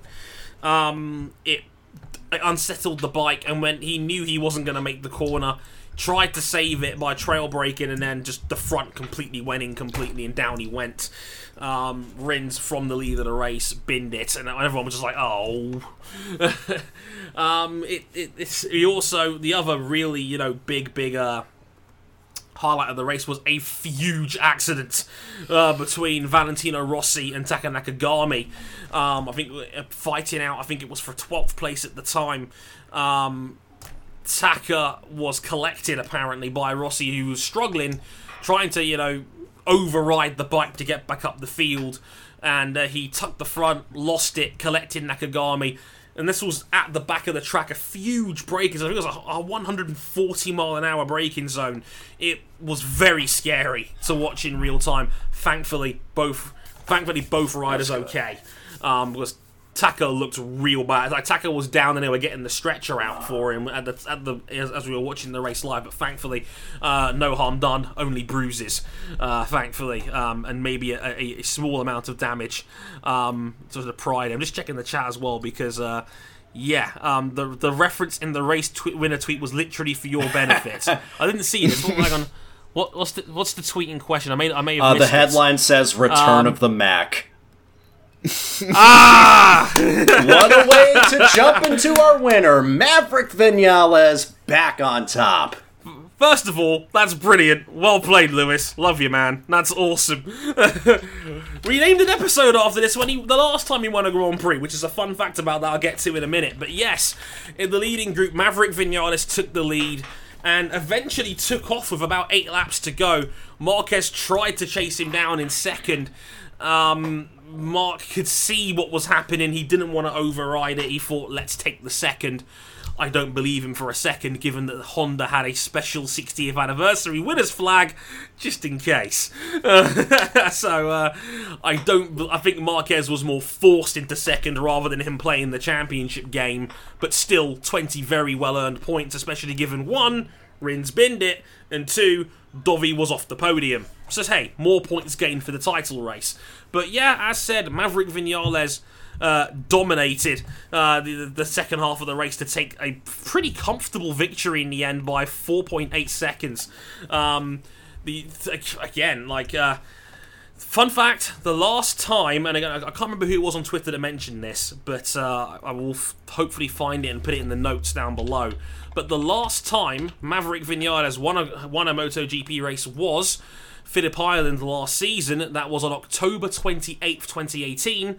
I mentioned that date in particular because on that same day, some guy called Max Verstappen won his last Grand Prix, the Mexican Grand Prix, last year, also on October 28th, and their initials are both MV. Conspiracy. Gotta love it. Conspiracy. Cue, the tinfoil. The last, both going the exact same distance between their last race victories. Um, so yeah, that's a fun little conspiracy for you. Fabio Quartararo finished third in the end. He was a distant nine seconds off the win. He was leading the race at one point, and we thought, hey, maybe this will be the first win for Fabio. Not quite. He, he made a bit of a Horlicks of it. He admitted it himself after the race. He may have seen it during the race itself. His his bike was having a lot of wobble um, going into some of the harder braking zones. Turns out that was his own making. Um, Hodgson on commentary was implying on BT Sport that there might have been a bike error, like something wasn't locking right. He admitted he was just taking the wrong lines. He was taking the wrong lines in the heavy braking zones, and that's what was unsettling the bike. He very nearly crashed a couple of times. And he's still over. finishing third out of all um, that. That's kid special. Yeah, he basically readjusted after figuring out that uh, by following Maverick and Marc, he was taking a different line and he ended up solving the problem himself, basically. Uh, because he was taking a much more narrow line into the heavier braking zones because he was trying to stop Marquez from going around the outside of him. Which didn't work. but uh, props for trying. I mean, this kid is still learning, and he's learning literally as the race goes on. It's like watching the Dragon Ball Z Broly movie all over again. Like, the guy's just learning as he fights. It's ridiculous. He's like a learning computer. The win is coming, make no mistake. Um, as mentioned, Marquez wasn't going to throw the house at it when his main title threat, Andrea Dovizioso, finished in fourth. 14 seconds off the win. Hmm. Not such a good day for him. I know some of the Italian press was a lot more scathing regarding this, apparently saying that, uh, and I quote, Dovi needs to take more risks, and Petrux needs to stop treating Dovi like a lost, like a long lost brother. Yikes! Mm, the, the the claws are already coming out here in the Ducati camp because I think they feel like this title's already slipping away again. Hey, because it's not like Germany's next or anything. Uh oh. Whoops. Uh, uh-oh, SpaghettiOs. Um, Frankie Morbidelli matched his career high finish on the second Petronas Yamaha in fifth, ahead of Danilo Petrucci in sixth, Crutchlow seventh. Mir fell to eighth in the late stages, just ahead of Jack Miller in ninth. Andrea Iannone in the top ten for Wow! Aprilia. Jesus, result I didn't even notice that. Well done, Andrea. Yes, the plastic surgery's finally come good. Um, yeah, it, it will be really great for his future modelling career. Um, then the Super Espargaro brothers, Pol ahead of Aleix again, 11th for Pol, uh, 12th for Relish. Um, Miguel Oliveira, the dentist, in 13th. Good points for him on the on the KTM Tech 3. Pecco Bagnaia in 14th place. What's happened to him? Um, and Hafizh Syahrin was the last of the point scorers in 15th place on the second KTM Tech 3. Um, uh, Tito Rabat and Karel Abraham both suffered, I think, crashes during the course of the race. Actually, no, Rabat didn't, but Abraham did, sorry. Zarco, um, Zarco again didn't make it 10 laps on the flag. Mechanical problem, I believe. Nakagami and Rossi hit each other, and Alex Rins uh, was the only other DNF on the second lap of the Grand Prix. Sad face, sad face indeed. Um, that again, we, we, had, we had a rookie one too at one point. Um, again, shout out to the, uh, Lewis in the comment saying Petrucci also got done by Morbidelli at the chicane on the last lap because he was trying not to attack Dovi. Oops.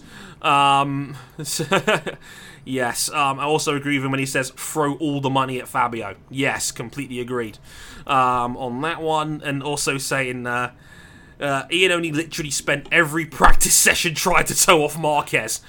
Oh, and shout out to Andrew in the chat as mentioned. Apparently, Zarco had an arm pump problem. Oh problem. boy. Had to pull over. Honor stop pump. Another arm pump situation. Yikes. Um, so yeah, Marquez now has a 44 point lead in the championship over Blessed. Andrea Dovizioso. Uh, guys, this is not looking good for any other title contender. Given, as we mentioned, signature round coming up in Germany very, very What soon. is this? His fourth Um, home Grand Prix coming up? Something like that. um, Andrea Dovizioso second on 116 points. Petrucci third on 108. Rins on 101. Rossi on fifth, fifth on 72. Fabio shooting up the board quite rapidly here, now sixth on 67.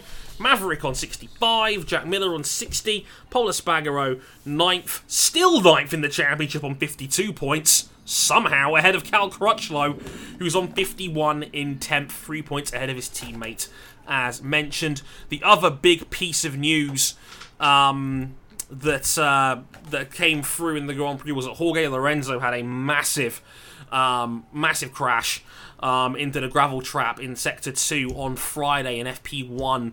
Um, fractured his vertebra as a result of the incident. He will be in a uh, one of those support frames for apparently at least a month, which means that's going to put him out through the summer break. He's aiming to come back at Brno, um, but uh, another big injury for one of the toughest riders I think we've ever seen in GP racing. Because if you, know the story of Lorenzo over the years, he's taken some almighty Right, including one his six career. years ago at Assen. I can remember he fell off the bike. I believe he broke his collarbone, flew out to get emergency surgery, then came back and finished the race on Saturday, I believe. Yes. He, he, he came back on Saturday for the race itself after basically breaking a collarbone and then getting it operated on on the same day by flying by private jet to Barcelona and back and forth. Basically, he came back and finished the Grand Prix. and it was and it was the subject of one of Um, my favorite uh, motorsports photos of all time because this was at the time they were promoting some Superman movie and they had a picture of Lorenzo riding in front of that billboard. And it's just like, yes, this is very telling. Lorenzo in that time was Superman. He really was. It was a phenomenal, phenomenal performance. One of the all-time um, most ridiculous uh, GP performances we've ever seen, quite frankly. And uh, yeah, Lorenzo was taking some dings over the years. I still remember the massive high slide he had at Laguna Seca back, I think, in 2007, where he was l- absolutely flung off the damn thing. Um, going into turn five, I think at like 150 miles an hour, he was fl- like you, you could see in the shots. He's literally like horizontal to vertical as he's flung off on the high side. And again, I think he broke both his ankles um, in that crash. Um, he's had some bad ones in his career. I sincerely hope he's physically okay because again, he's taken a lot of punishment over the years and you know, I, I do worry about his health at some point. You know, it's uh, it's not ideal to say the least. Um, so you know, I don't want him to be another Pedrosa in that sense. But uh, hey, who knows? We'll have to wait and see how that one goes. Again, get well soon, Jorge Lorenzo, and I hope to see you back on a bike in good hands real soon. Quick rundown of the Moto 2 and Moto 3 race. The Moto 2 race was the best race of the weekend, which is a weird thing to say about Moto 2 most of the time. Um, uh, chaos reigned on this one. A, a very, very big leading group. A lot of accidents. A lot of scraps all, all over the place. The big one was Lorenzo Baldassarri uh, basically continuing his, his reputation of checkers or wreckers by having a drop in the leading group at turn one and collecting Alex Marquez from underneath him. Um, with just with just two laps to go till the end. Um, so yeah, Marquez, who was gunning for a fourth win in a row, um, was taken out by arguably his number one title rival in Lorenzo Baldassarri right from the end. Xavi Vierge had a big crash. Bastianini went down. Martin collected Sam Lowes by accident and then crashed himself. Um, Navarro went down. Remy Gardner binned it from pole, which was another real disappointment. Um, first Aussie on pole, I think, since the days of uh, I want to say McDowan actually back in the days. I, I guess you want to count because Jack Miller never raced in Moto. I love the Funnily suggestion that Lewis Sotheby should stop betting because he had Marquez to win this race. Oh no! Like this, this is the chat here. Baldassarri cost me 160 euros because I had Arbolino, Marquez, and Maverick as the free class winners. Oh no! Uh, first since Stoner, by the way. Yes, makes sense. Yeah, yeah. Moto Two was batshit crazy. Um, when the dust settled um, at the end, uh, Augusto Fernandez takes his first ever Grand Prix victory. So nice to see him. To be fair, he's been working real hard on that Pons bike for, since he came in as a mid-season replacement last year for Hector Barbera. Um, a great drive from the uh, number 40 himself um, to get his first ever class win. And Brad Binder, who was sliding all over the place on that KTM. Get this man on a MotoGP bike. A brilliant second place from Binder Seeking on a KTM seeking, that had no business up there. seeking promise from a team in blue and orange, just like you had hoped for. Yay! they totally didn't. they totally didn't shit the bed. Um, so that you know that's a fun one, right? Right. The Lo- Lord Binder has returned. Good to see. Lu- and Luca Marini, who we barely saw on camera the entire race, finished in third for the Sky VR 46 team. Ahead of Thomas Lüthi for Dynavolt, uh, Tetsuta Nagashima, with his best result so far in his career in fifth place, Locatelli in sixth.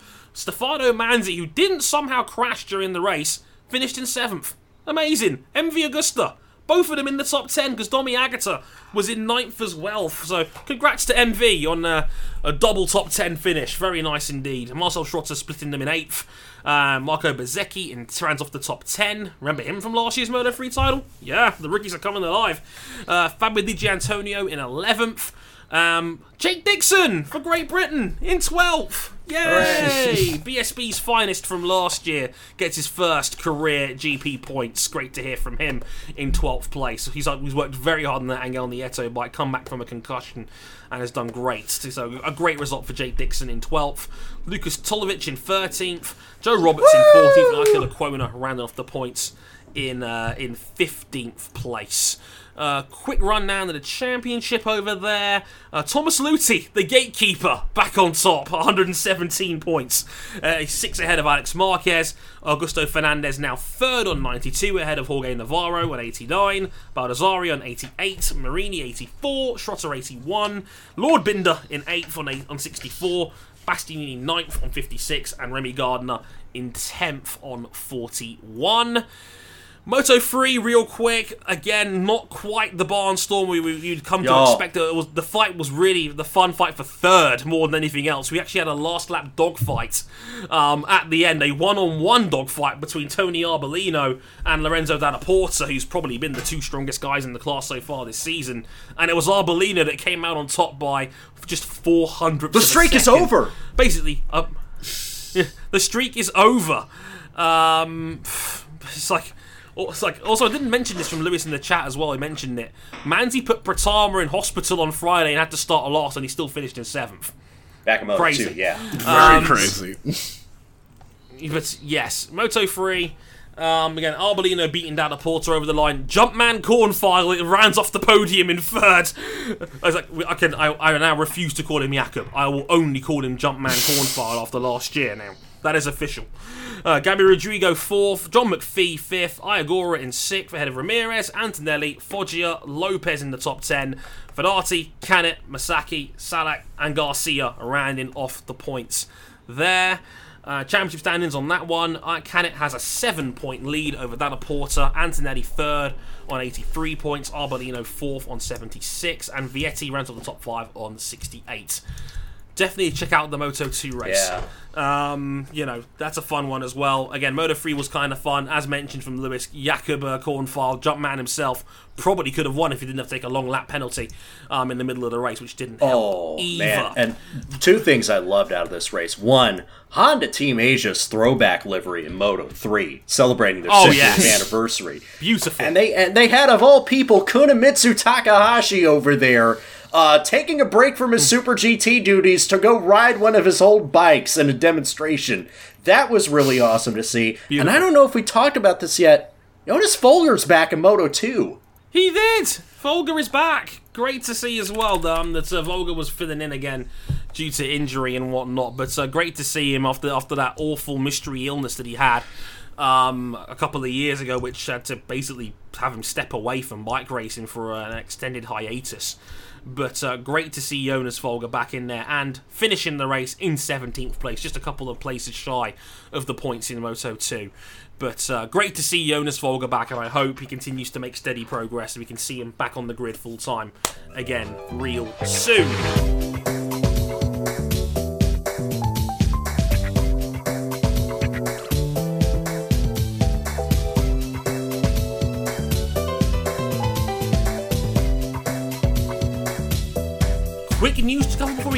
We get into the list, boys. I think there's a. I think we've we've got some stuff to talk about regarding Rich Energy as well because. uh Oh boy. Oh boy.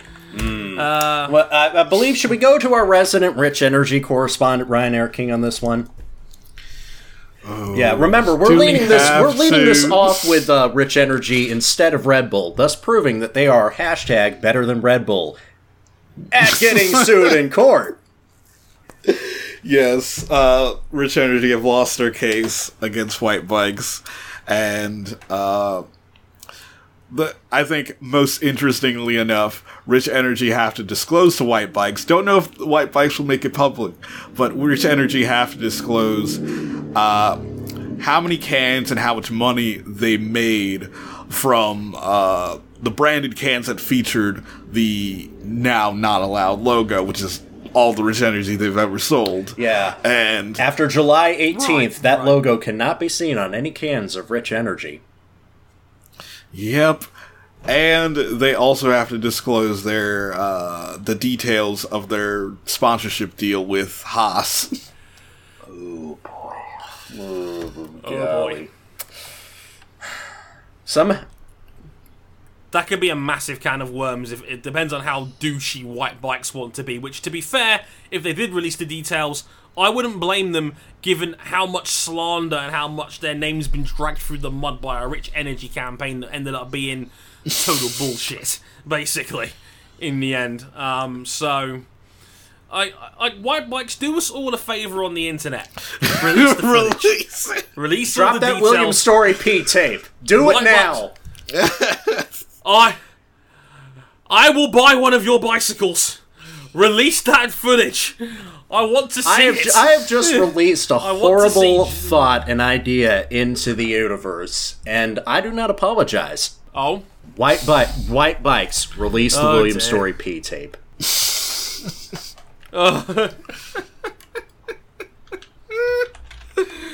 well, would it be on like one of those really awful bad camera phones from like 2005, like their Twitter account has done over the last few months? like,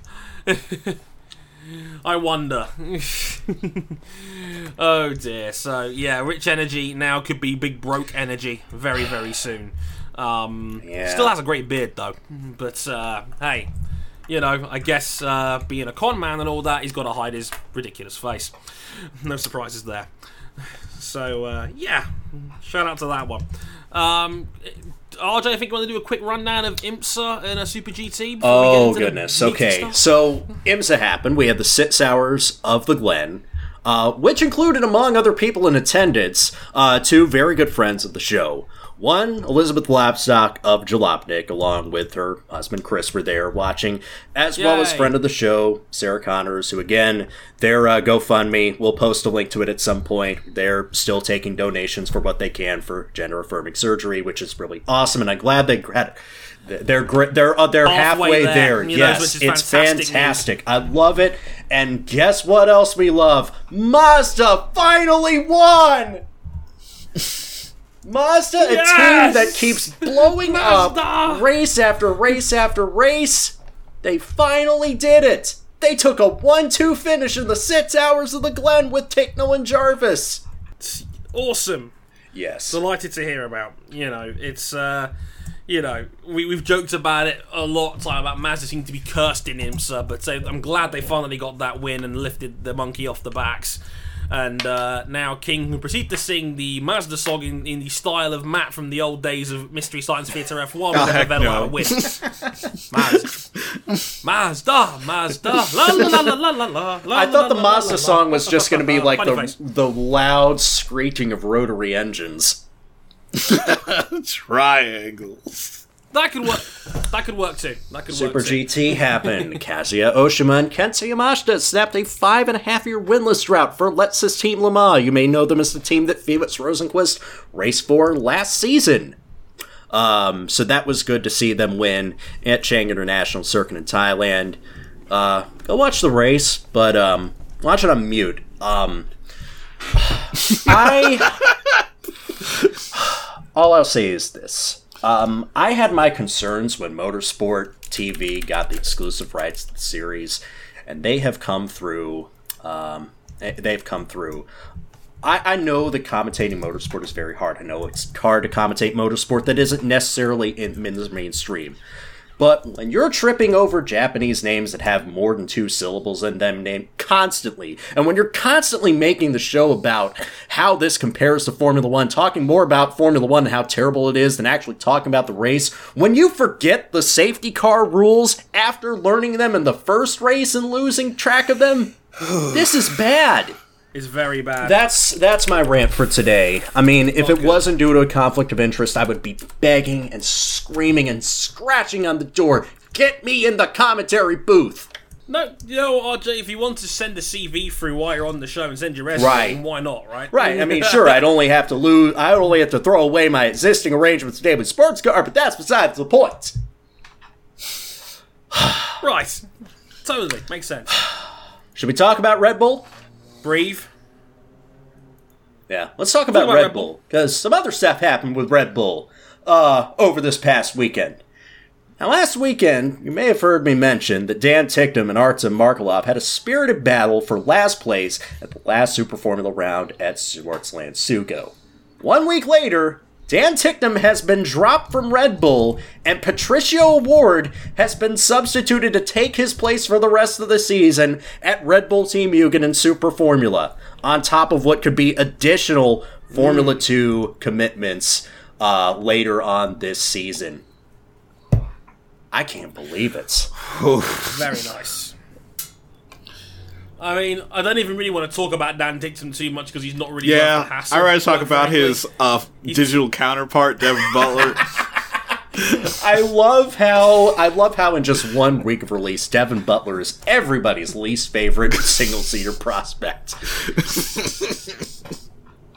least favorite and also most favorite Dude, both at the same dude, time. but think about this. I love it. Because remember about six to eight months ago when we were figuring out what Red, what Toro Rosso were going to do with their drivers, and we all thought that Red Bull and Dr. Marko were going to move the Earth, the mountains, the heaven, the stars above, the mantle inside the Earth to try and get Dan Ticktum a super license when he didn't have enough points. And now, eight months later, they want nothing to do with the guy. Dropped straight out of dropped the him, academy. dropped Gone. him so quickly, and that's the thing because you remember his incident in Formula Four at Silverstone, the one that saw him banned from a year and put on probation for another. Red Bull were still willing to take him on after that. That's a second chance not a lot of drivers get, and he couldn't So, maximize it. weird, weird, weird side note. I think, like, the person who benefited the most from that incident happening and them having to cut ties with Dan Ticktum was probably Rosanna Tennant. yeah, Really? Remember, What would that Pole be? Position P1, we're gonna do like a weekend race vlog with Dan Ticktum that exact weekend. Mm. Oh.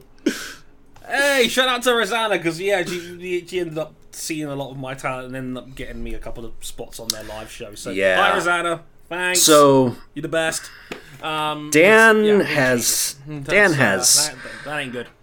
It frustrates me. I don't take any pleasure of kicking young people who are learning their craft while they're down. That's why the Santino thing upset me so much because I don't like to kick young people down, but when they're acting like that, you don't have no choice. And with Ticktum, it's a case of when he is on his game, he is as good as Lando Norris. He's as good as George Russell. But the reality of the situation is he has had one too many blowups uh, over the course of his run with Red Bull Racing. If it's not a problem with the car, it's a problem with everybody else cheating. And when you insult Honda in Japan without two world championships to back you up, you get dropped. Yeah. It look, you've you've disrespected your the brand you're representing too many times. You've ran your mouth too many times. You've not had the results to back up your your verbal diarrhea that you've come out with for the last year. You'd already think that for a guy that really a lot of teams would immediately blackball for what he did in the first place over in Britain, you think you'd be on your best behaviour, but instead you're being Mr. I'm Mad Online, basically making all these unnecessary comments about the sport, the brand, your fellow competitor in, in general, and then when and then you're low key liking comments that go, that are more favourable towards you on Instagram just because Red Bull have a knack of treating their drivers like shit. Now, don't get me wrong, there is absolutely hmm. some some validity to that claim, but I have no empathy for Ticktum whatsoever. He, he like you, it's a shame because he's a t- like I'm not disputing he is a talented kid. There is no doubt about that, but. You've pissed off too many people. You've burnt too Yeah, many like, bridges, mate. days Like, you- you- days before you he was fired. This is the exact quote from his from his last race weekend in Super Formula, where he said, "quote These cars are very sensitive. You could see that most of the teams are." Are inconsistent, but that doesn't explain why I'm a second off my teammate. Not wanting to be arrogant, but on an off day, I might be a tenth or so off. But this is more than that. He's basically implying that the series is out to get him. I just find that No, he's implying that it's his team's fault why he's slow. Yeah, yeah, and like, it's just so blatantly disrespectful. You can't do, you can't say that in public. Like Robert Kubica got away with that one the other day before going into Austria, and I'm surprised he got away with it because he's so popular. But he, he basically implied the same thing that oh, me and George ain't got the same car. well, no, you, he's just better than you, Robert. I'm sorry, but no, it's it's it's a shame. It's, it, like I like I, like RJ, I take no pleasure in Ticktum losing his job because he, we are still talking about a 20 year old that you know and and it sucks because this is a sport where I think we forget a lot of younger people have to give up potential opportunities in life elsewhere. They may have to, you know, curtail their education. This is certainly a very common thing you see in bike racing that no one talks about because you can start over there so young. There's many a story I know about people that have the that can race a bike but they can barely read and write, for example. So it sucks to see young people thrown away like that sometimes because of the nature of the industry. Um, but Ticktum's burned too many bridges for me, and it's it's dis- and you know what you've you've got you, you've got to know how to act. You can have all these thoughts in your head, all right, and when you're a highly strung professional racing driver on that level and things aren't going your way, I can I can totally understand the frustration. But you can't say those things in public. You are going to get eviscerated for it. Right. You know, and Ticktum should know better, quite frankly. And if this is what it's going to take for him to learn, then so be it. I hope it's not the end for him, but you know, it's a shame. It's a damn shame. Just, um, that's how I look at it, anyway. I mean, the other side of the coin is great opportunity for Patricio O'Ward. He did struggle in his first race. He said that the Formula 2 race in Austria for him was an ass kicking. Didn't finish any races in the points, but he realizes this is an opportunity. What a great opportunity for a, for a guy who, again, in the six to eight months ago, where we had said that Red Bull was going to move the Hearth and the Evans to get Dan Ticktum into F1 by hook or by crook, would you imagine that Patricio O'Ward would be in this spot as a fully back Red Bull Junior driving in Formula 2 and Super Formula? You wouldn't have imagined it three months ago or three weeks ago. Congratulations, Pato. You're now the new Red Bull reserve guy in case Gasly gets dropped. And of course, Hey, that, that's that's better than not having a seat at all. and also, Very true. knock-on Barely. effect, uh, Sage Karam is going to take the seat that was meant for Patricio O'Ward in Toronto this weekend. This ne- next Yay, weekend. Sage! The homeboy is back! Shirts for Yes! the homeboy is back. Another deep M101 reference there for you. But the homeboy is back in Toronto this weekend. That should be awesome. Right, I think that's most of the major news Yeah. covered and whatnot. Got it all. Gentlemen, I think it's time for the main event of the evening. It is the Motorsport 101 Redux Oh, Top Lord. 10 all time drivers list. The moment you've all been waiting for. We have 30 of you guys still sitting around watching this right now live. So thank you all so much for sticking that out. I said we wouldn't go too late. We were wrong. Um, I don't mind it for this one. It's are. a special occasion. Precisely. I, I, I couldn't give a shit, quite frankly. Um, so, gentle. So, King, the floor is yours. Now, before obviously you get into this,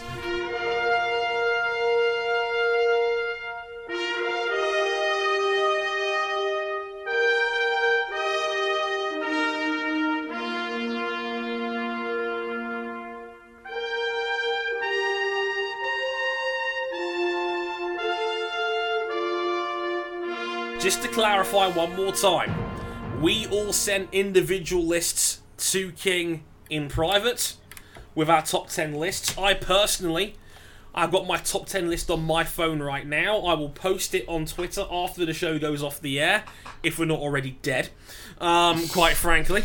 Um, apparently, it's contentious. I could, and I, and I'm sure RJ will back me up on this. We have no idea what this list is. King is the only man who knows what the consensus top 10 is, and apparently it's spicy. So you're going to get our reactions to this live as King tells us. So, so this is where we put up the clickbait thumbnail and the uh, the title here. oh, yeah. I'm just, I was just gasping, just like you would never believe what our top ten all-time Grand Prix drivers are. Strong react.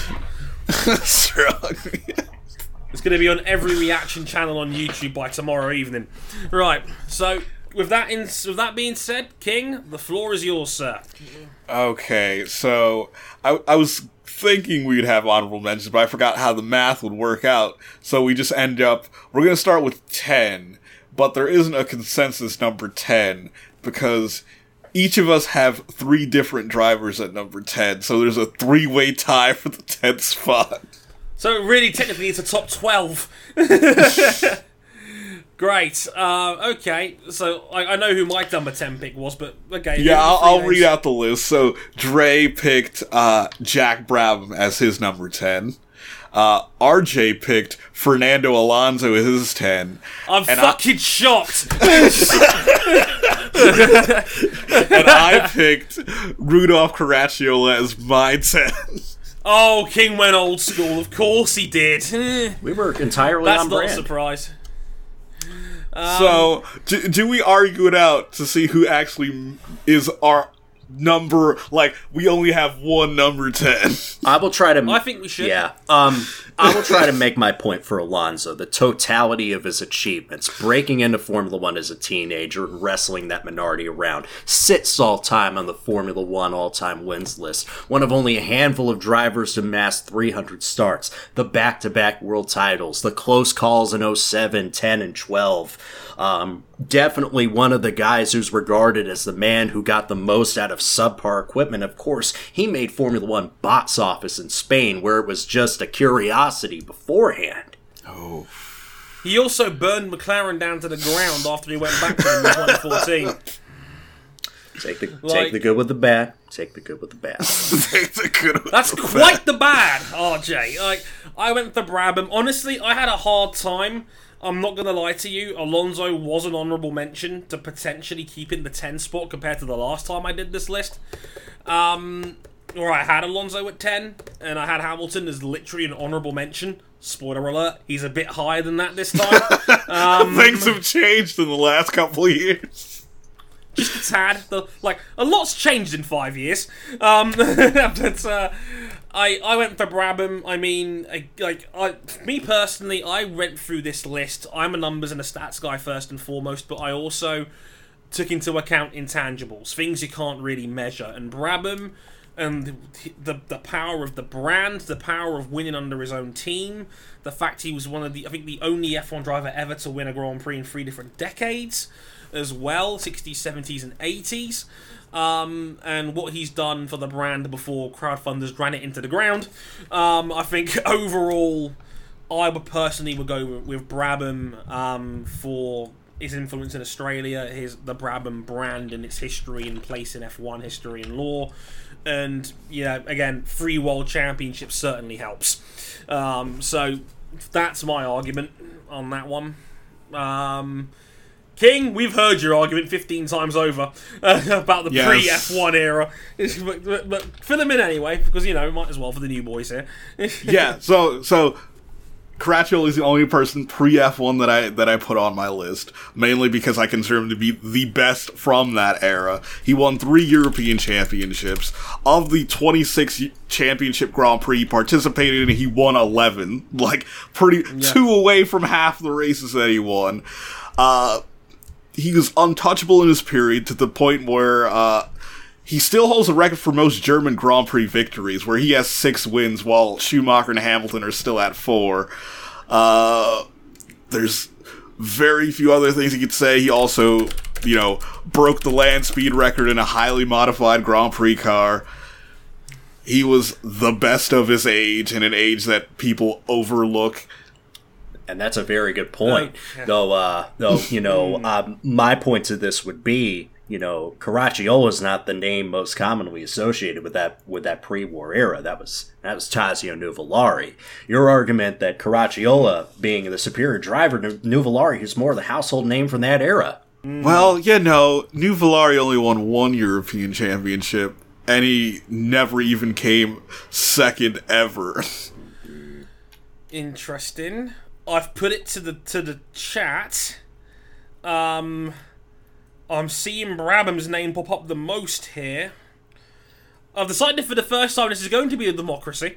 It's Um, gonna be a democracy. Brabham, Brabham, Brabham, Brabham. A couple of votes for Alonso. Brabham. A couple. It's close.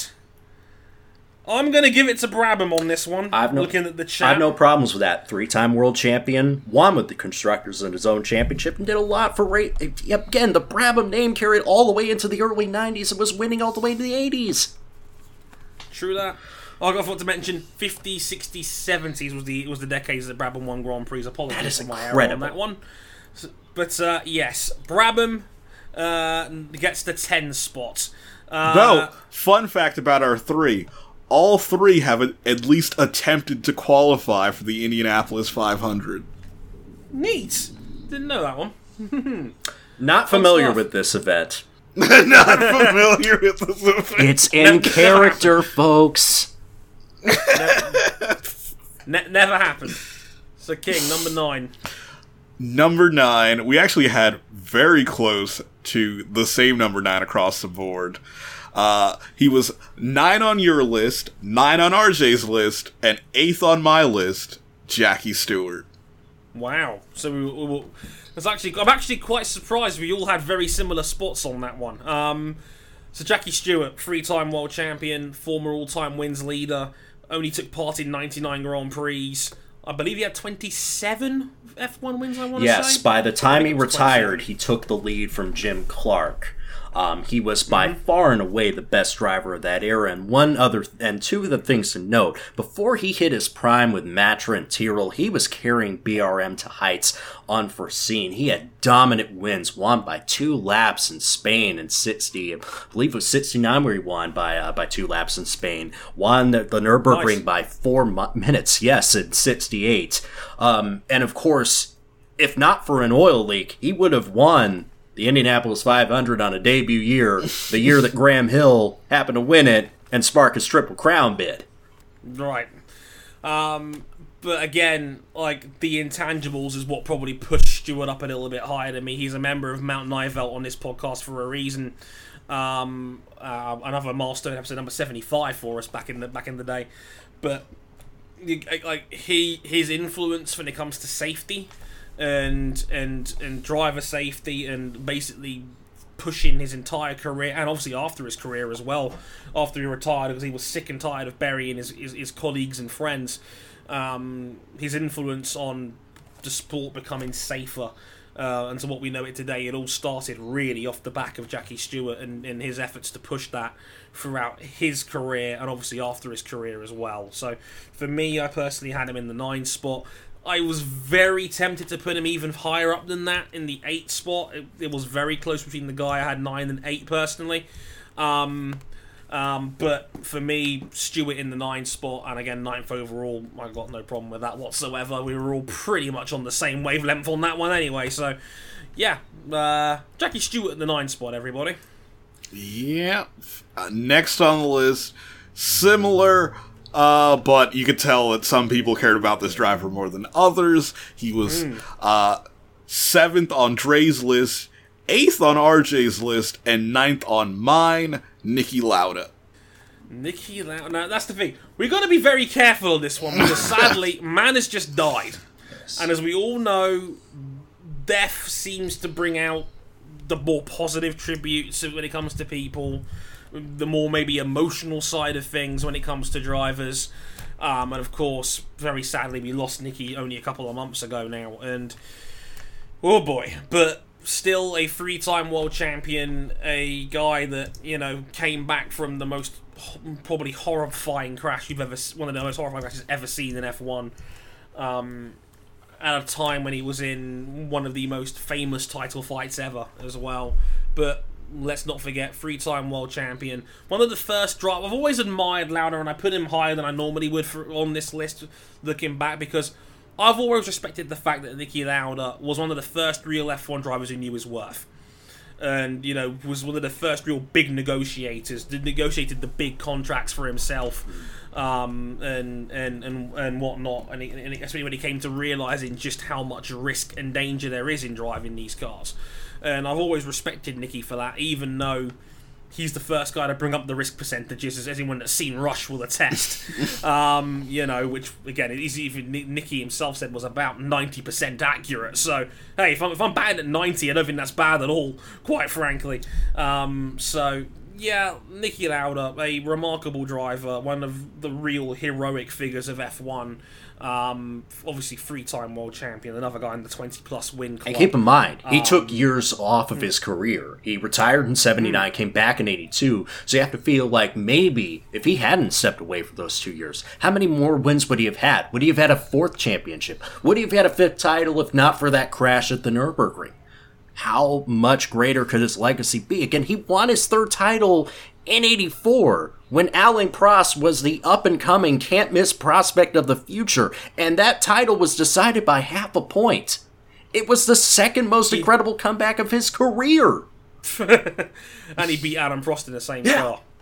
V- Very impressive. Very, very impressive. A, a, a transcendent talent, a, a prime negotiator, a brilliant driver to watch, and one of the again one of the real iconic figures of this sport. Niki Lauda, rest easy, buddy. We miss you so bad down here. We really do.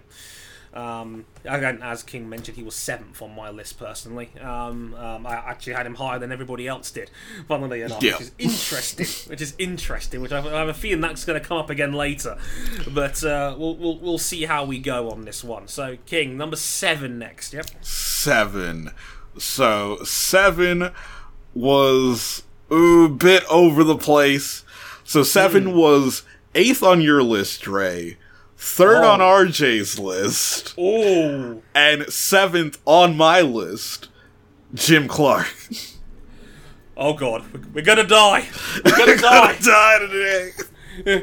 We had so Clark seven, and and I had Clark the lowest. I had Clark at eight. Yeah. Oh dear. this may, this may need some explaining. Um. Oh boy. Um. Shall I explain first? Um. Now, Yes, I'll run down the accolades after you try to defend yourself. I like when Henry in the, in the chat media goes, "Is Zoe here?" Uh, wait for the text. Like, Kev. no, it's it's it's not only you have to defend yourself against so you have to defend yourself against the record books. Kev says, "Get the pitchforks." Get the Um, pitchforks. It's, it's good. Oh boy. Um, wait till they find out how I put it six. Because I may have leaked that on Twitter last night. Uh, more on that later. Now, look, Clark is probably, by all accounts, the greatest driver of his era. Statistically, he's outrageous. Probably at, by that point in time, only Fangio would have a greater win ratio and magnum opus when it came to the sport by then. No, no, not not even at that time. Just Mm. at that time, and still all time, he is third in terms of win rate. Yeah. Again, it helps that they weren't- they weren't racing as much back then, but even so, no, like, Clark was a monster by all accounts. The problem is, he, like, I kind of in my head mentally took a couple of points off the table for guys whose careers ended posthumously. Remember this, it becomes important later. um, but when you don't have a full career, it's hard to scale where you should be. It's hard because But You know. even though in his shortened career he has the same amount of Grand Prix victories as Niki Lauda. King, you had him one spot higher than me. Like, I mean, Jesus, it's not like you were clearly thinking in a similar way that I was. You, you don't think you're exonerated from this. Also, I, I'm I not have, saying I- that he's the greatest of all time. I'm just trying to make a case for it. Um, Yeah, Zoe. Uh, we, we have the Hamilton verdict in, by the way. Via text message. He says, and I quote, Don't worry, I gave King a list I did in five minutes. Clark goes higher up in racing in general. Making it only F1 makes it harder. Because, yeah, it's true. Clark had a bigger influence than just F1 as well. But sadly, this is an F1 only list. Um, but that Yep. was the logic as to why I put Clark. It's not because I don't think he was brilliant. He absolutely was. If he had a fully fleshed out career, he'd probably be in the top five. Deep in the top five, I reckon. But he died early. It's hard to, to scale him up compared to other people, especially given, minor spoiler, there are two modern day drivers on this list whose careers are yet fully f- established as well. I suspect RJ putting him third has probably given him the benefit of the doubt in I will. to Clark. I will put it to you this way: when Jim Clark was with us, and before his career came to an end, nobody was a more dominant force in the sport. Yeah, you had Jackie Stewart in the dawn of his amazing career. You had Graham Hill and John Surtees and Dan Gurney. He had he had great competition, but Jim Clark was the man. You consider that he scored mm. the most amount of championship points you could in a season twice. Only Alberto hmm. Ascari did that once. He led 71% of the possible laps you could lead in 1963. He still has the most record for the most Grand Slams. Win, pole position, fastest lap, led every lap.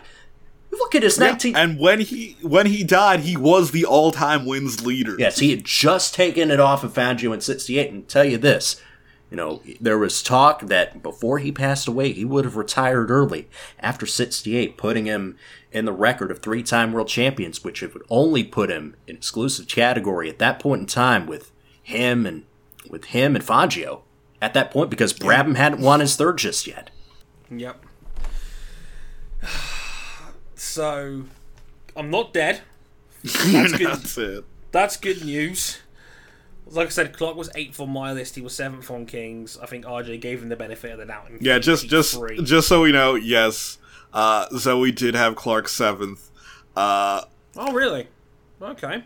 and also Zoe did have Alonso tenth. Fair enough. Look, I, I'm, I'm not as big a fan of Alonso, but I can understand if somebody put him in their top 10. So I should Like, just I- mention, uh, her eighth and ninth don't appear in our list at all. Uh, she eighth, she had Mika Hakkinen, and ninth she had Graham. I would have had no problem with either one of those entries, to be honest. I think Hakkinen's a bit a bit too high, but Graham Hill, I, I've always said, is the most underappreciated F1 driver ever. I would argue. So if you had Graham Hill in your top ten, I'm not mad at you um, at all. So um, I think Hakkinen's a little a little high, but Graham Hill I can certainly get behind. That's absolutely a valid shout. Um, on that one, I'm, I'm also seeing some of the, the, the chat comments here already. It's quite funny. I have Clark seventh too. Someone tell Dre's family a hit's been put out on him. um, that's from Vic. Um, uh, that's oddly calm. Is Zoe okay? Um, Seb or Senna at six? Question mark.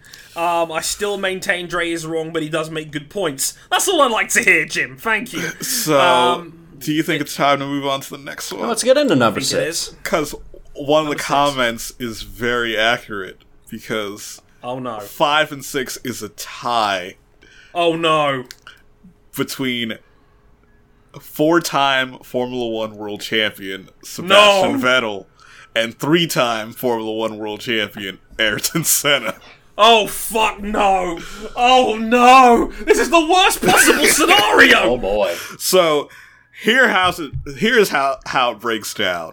When it comes to Sebastian Vettel, uh, Dre had him fifth, RJ had him seventh, I had him fourth. Wow. When it Wait, comes- so- s- stop, stop right there.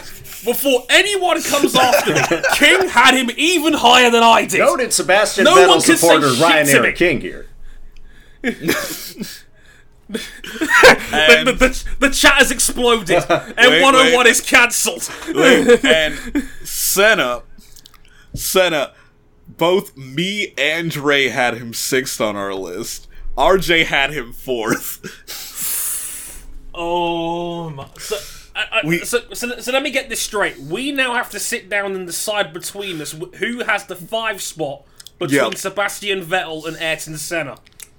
Yes. It's it's been nice knowing you, gentlemen. I mean, really, it's been it's been a fun time. Episode 200 is clearly going to be our last. like, it was it was so fun while it lasted. Bye, y'all.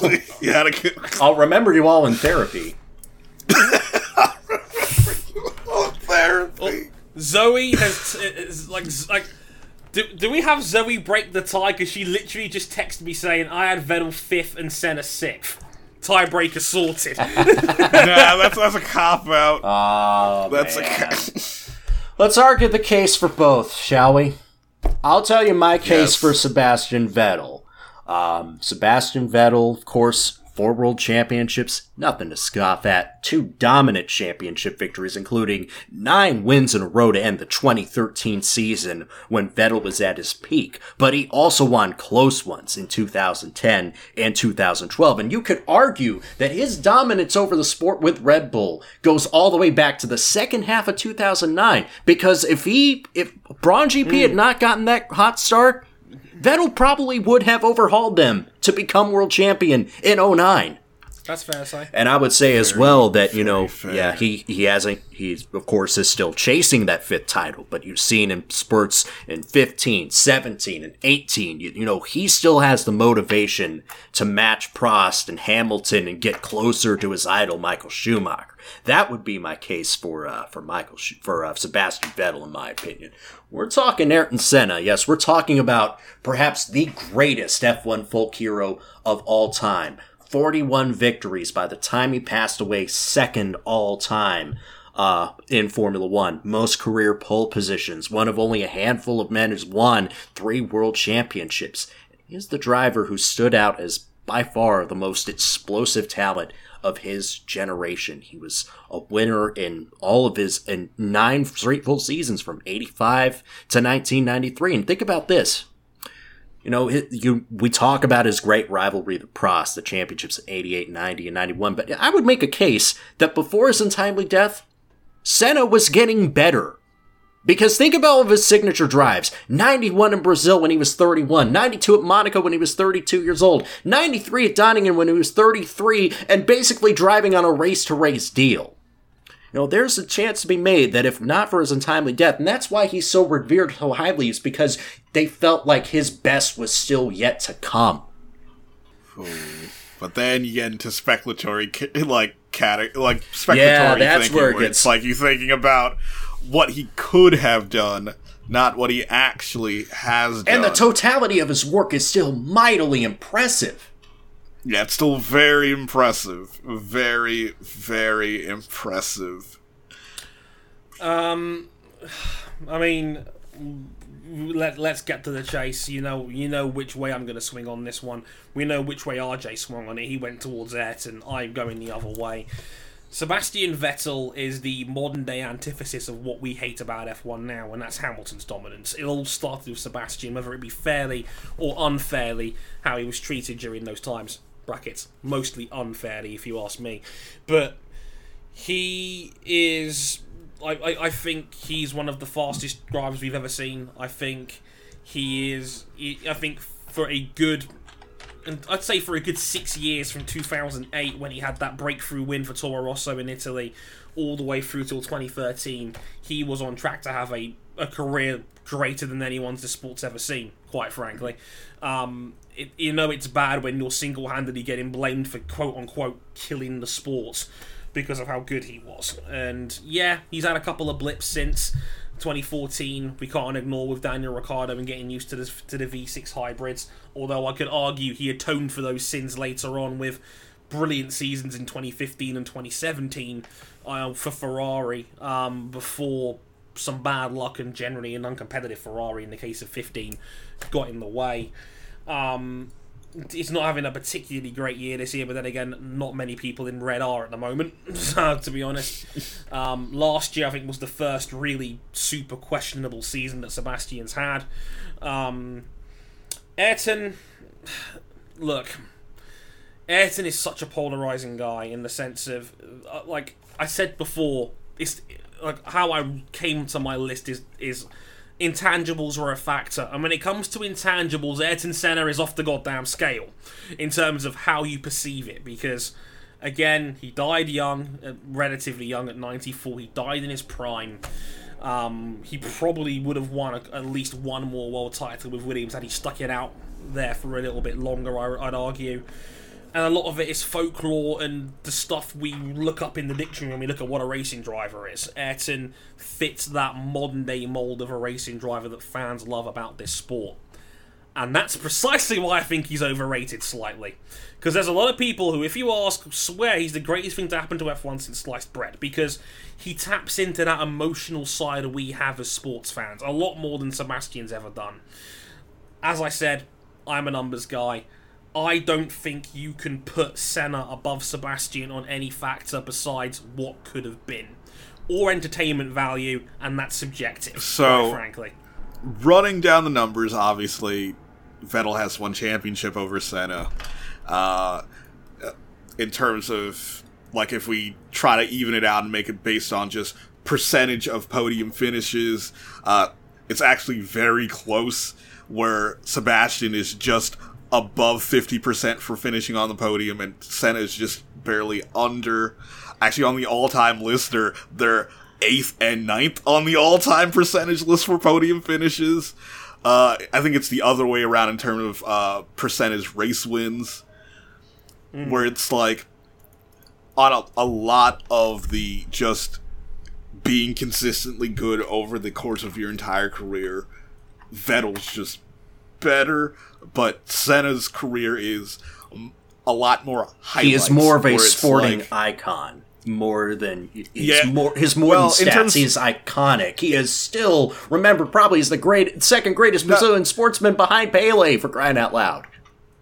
So, besides like the peak Vettel seasons, what I mean in terms of highlights, like in terms of wins, like in terms of records within a, the period of a single season, Senna has like most of them. You know what? It's our 200th show. I'm going to do something truly altruistic here.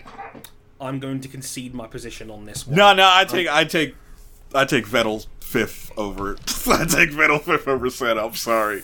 Really?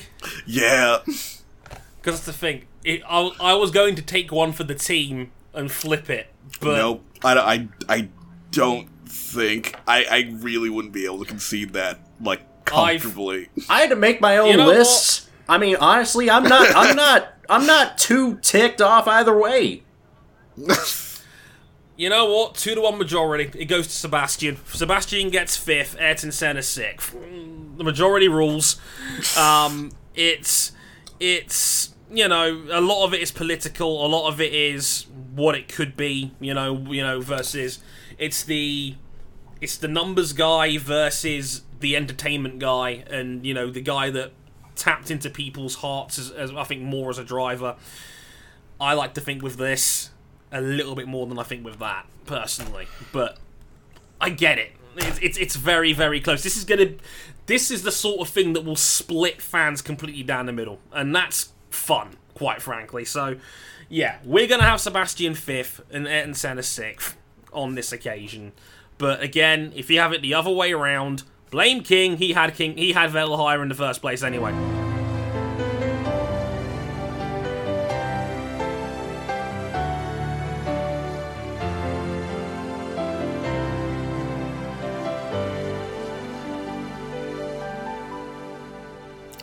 Now, don't Fourth. you you can't blame me for the next one because fourth, only one person here voted him to be fourth. And- I see. and that, and I don't think that person was me. So it was you. Dre Oh. had him fourth. Me and RJ had him fifth. Alan Prost. you guys shitting on Prost? Ugh, how We dare had you? him above Senna. I want to make a point here that he doubled the all-time wins record that he had took from Jackie Yeah. Stewart by the end of his career. Yeah, he he doubled the all time wins record. He got within. Well, yeah, he doubled the all time wins record. He got within one championship away of you know uh, Juan Manuel Fangio with. At the time, people thought it was a tremendous achievement. He had 10 Right. consecutive winning seasons from 81 to 90. Yeah, there was like the second half of his career, he only dropped out of the top two of the championship twice between his final year in 93 and then going back to 83. He had a 10 year run where he was arguably the pound for pound king. You Yep. know, um, like Prost, I think is like I think Prost was a thinking man's driver, and I have great respect for that, especially in a sport where again we think with this, and more often with down there as opposed to with this. And Adam Prost was was Mr. Political. He was he was the professor. He was a guy that would get the calculator out mid race and work out what you know. You don't need to push and win the Grand Prix every single time to win a championship. But he won a lot Um, of Grand Prix. Let's not forget that. Fifty-one of them. Yeah, 51, 51. and just like besides winning a lot, he finished on the podium a lot. And I think if I could pull that list back up again for podium percentages is ridiculously high. Actually, where is it? He is actually fifth. Like he's fifth on the all-time podium uh, podium percentage list. Uh, that's if you have a minimum of 50 race entries. If you just took out everyone with less than like 50, he would be second. No, he would be do do do. He'd be third on the list behind Fangio and Hamilton. And another thing, Prost pretty much ran the gauntlet when it came to having ridiculously good teammates, and he beat them all at least at one point or another. Like, he has beaten at some point just about every other major name in the top 15 list at some point in his career in the same machinery. Right. Prost is a monster. Like, And al- alongside with his four world championships, he's finished second in the championship four times as well. Right, and think about this. Some of them could have been flipped. He only lost 83 by two points to Piquet, by a half a point to, to, to Lauda in 84. And while he's classified hmm. second with 87 points, if all results counted in 88, that's Prost's title and not Senna's. The infamous drop rule. Yep. The infamous So- drop rule. Literally on technicalities, he could have been a seven-time world champion. It wouldn't have taken very much at all. Um, there's a very valid case you could have Prost even higher than this, but the problem is the top three guys above him, which I think, who I think the top three is going to be, are monsters. They all Yeah. have valid claims, I think, to be the number one we've ever seen. Based on our votes, based on our voting, they all have very valid claims. If it's the three I think it is, then yeah, I think so too. But uh, Alan Prost, like I, again, I got a Zoe text. You all underscored Prost. well, I underscored him the least, so ha. Um, frankly. Discard him the least. just, just so everyone knows, Zoe had Prost second. And that's a fair Fair, point. fair enough. is very fair. Fair in, fair enough. So, so shout out to Colton Dango, who gave us a 79p donation. Thank you very much, sir. Very much Very much appreciated. appreciated. Thank you, mate. Thank you. So, top three. Oh, this is where things are going to get interesting. The top three, I'm just gonna read out who the top three are. And we'll talk about the top three. Then I'll reveal where everyone voted on the top three and where they fell on the consensus list. Right. So the top three, in no particular order, are Lewis Hamilton, Juan Manuel Fangio, and Michael Schumacher. No real surprises there. Thank God. I was worried for a second there that someone might have snuck in. Um, yeah, I think these. I think if there, if Mount Rushmore only had three heads, I think this is the three where it would be going with. Now, for me, Lewis Hamilton is the modern day kingpin of Formula One. He he has now, I'd argue, the most unbeatable car and driver combination we've ever seen in this sport. Maybe even more than Schumacher at Ferrari. Because, don't get me wrong, Schumacher and Ferrari had a couple of seasons where they were busted, but nothing like this. Where he, he is literally destroying everybody, even people in the same car on occasions. Like, Valtteri got absolutely curb stomped by him last season. And don't get me wrong, that's not wasn't all entirely Valtteri's fault. But Hamilton is probably going to break every major record in the book by the time it's all said and done if this car holds out till the end of the next set of regulations, which is the end of next season. And even then, I think Mercs have got so much money and so many resources. I don't think they're going to screw up enough, even after a regulation change, to take him off the top. It will take a monumental shift for that to happen. Um, Hamilton, 70 plus wins, 86 pole positions. I mean, he's probably going to have world title number six at the end of this year. There's a valid case you can make for him being number one now. And I won't tell you just yet where I had Hamilton personally, but that's like he, he he's ridiculous. He he's a modern day monster, and he is what I think everybody wants their leading driver in F1 to be. Mm-hmm. If he didn't put his foot in his mouth so much. Right. But hey, that's a But that's but that's also the thing as well because Lewis Hamilton is the dominant champion of the social media age. For better or worse, he is engaged in all of that stuff. He is he has more crossover appeal than anybody else. And should I add, he is a driver who represents a populace that is not often represented at this level of motorsport in any variety. He mm-hmm. is box office. He is absolutely, and he is an icon that transcends the numbers, and his numbers are incredible. I know he inherited a very good situation to start his career, but in 13 seasons, he has won at least one race in all of them. And keep in mind, some of those weren't gimmies. Started 2009 on bad terms, only got the one win in Mercedes when he hit the control out the lead in his career. indeed. Um, And he's had good teammates too. Alonso, Button among them, Rosberg. Button. Yes. Rosberg, guys that, that all three of those guys are you know top 15 to 25 I'd say at worst you know he's had a good run of teammates as well um what about what about Schumacher Schumacher. What what hasn't been said about Schumacher? Schumacher. simply put yeah he is the statistical peak. There's, in terms of, well, he's the statistical peak for now, I should say, and has been for over a decade. He broke Formula One. I can remember getting in the sport and just wishing anybody else would win because that's how good he was. Five consecutive world championships with Ferrari after winning two with Benetton. But the thing was, with that Ferrari dynasty, he had to come in and he had helped to change the culture of a team that had completely lost his way. And he was the architect of a dynasty. He had 15 consecutive winning seasons, getting 91 victories. And the way he did it was so astounding. He took 300 kilometer Formula One races and broke them down into three or four 75 to 100 kilometer super sprints on low fuel. And he just buried the field into dust.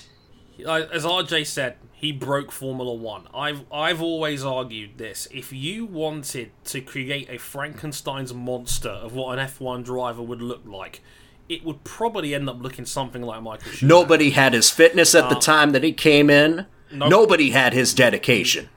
Remember all the stories He- about him taking 10, 12 hour work days at the Ferrari test track in Fiorano when you could do unlimited testing because that's the kind of dedication that he had. He was the blueprint of what Formula One is now. When it comes to driver ability, when it become when it, when it comes to maximizing resources, again from a fitness standpoint to a work rate standpoint to a dedication standpoint. This was still in the era when he was coming through, when guys like Mansell would do a couple of test laps and then be off to the golf course by by three o'clock, and we had Schumacher that was doing workouts and weights and being ridiculously fit. The way he broke down these massive races into qualifying sessions, outrageous raw speed, maybe the best we've ever seen in that department. Quite frankly, ruthless aggression, which hey. Ultimately cost him on a couple of occasions. Yeah, that's the big point. How what he was much do you deduct for those incidents? In Adelaide in 94, in, uh, in Jerez in 97, how much do you weight that against Senna's incidents? Like in Japan in 1990. Right. It's Michael Schumacher is like for me was the god of Formula One when I first started watching, it, and I started back in '99. Um, you can probably guess where I put him, but uh, you'll find out very shortly where that was. But for me, he is the modern day blueprint of the Formula One we know today. And let's not forget, he had a major role in what the Mercedes empire would now become with Hamilton.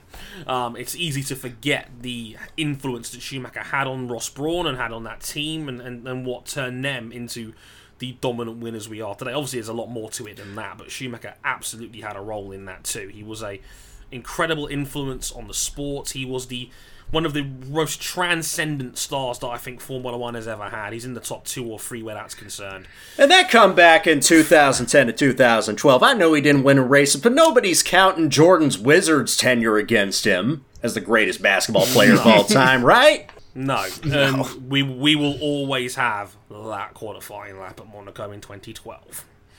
A, li- a bit more proof that the guy still had a bit of genius in him left. I will hold on to that one for a while. Keep fighting, Michael. We miss you. But uh, where do we where do we rank Fangio on this one? It's it's hard to say, but statistically, Fangio's still mightily impressive. Like, obviously, due to how the F1 was formatted back then, most races were non-championship races, so his terms in terms of you know wins doesn't look as impressive, but on a He race won- by He he won nearly half the Grand Prix he ever entered. Yeah, he won half the Grand Prix. He won sixty percent of the Grand Prix he's ever entered. Forty percent and forty six Well, no, percent in championship yeah, standings alone. Highest percentage of pole positions, front row starts. And all this was in his 40s. Again, we just talked about Schumacher having that one pole lap in his 40s. Mama Fangio was killing it at this time. Pretty much his tenure in F one was at the end of his career.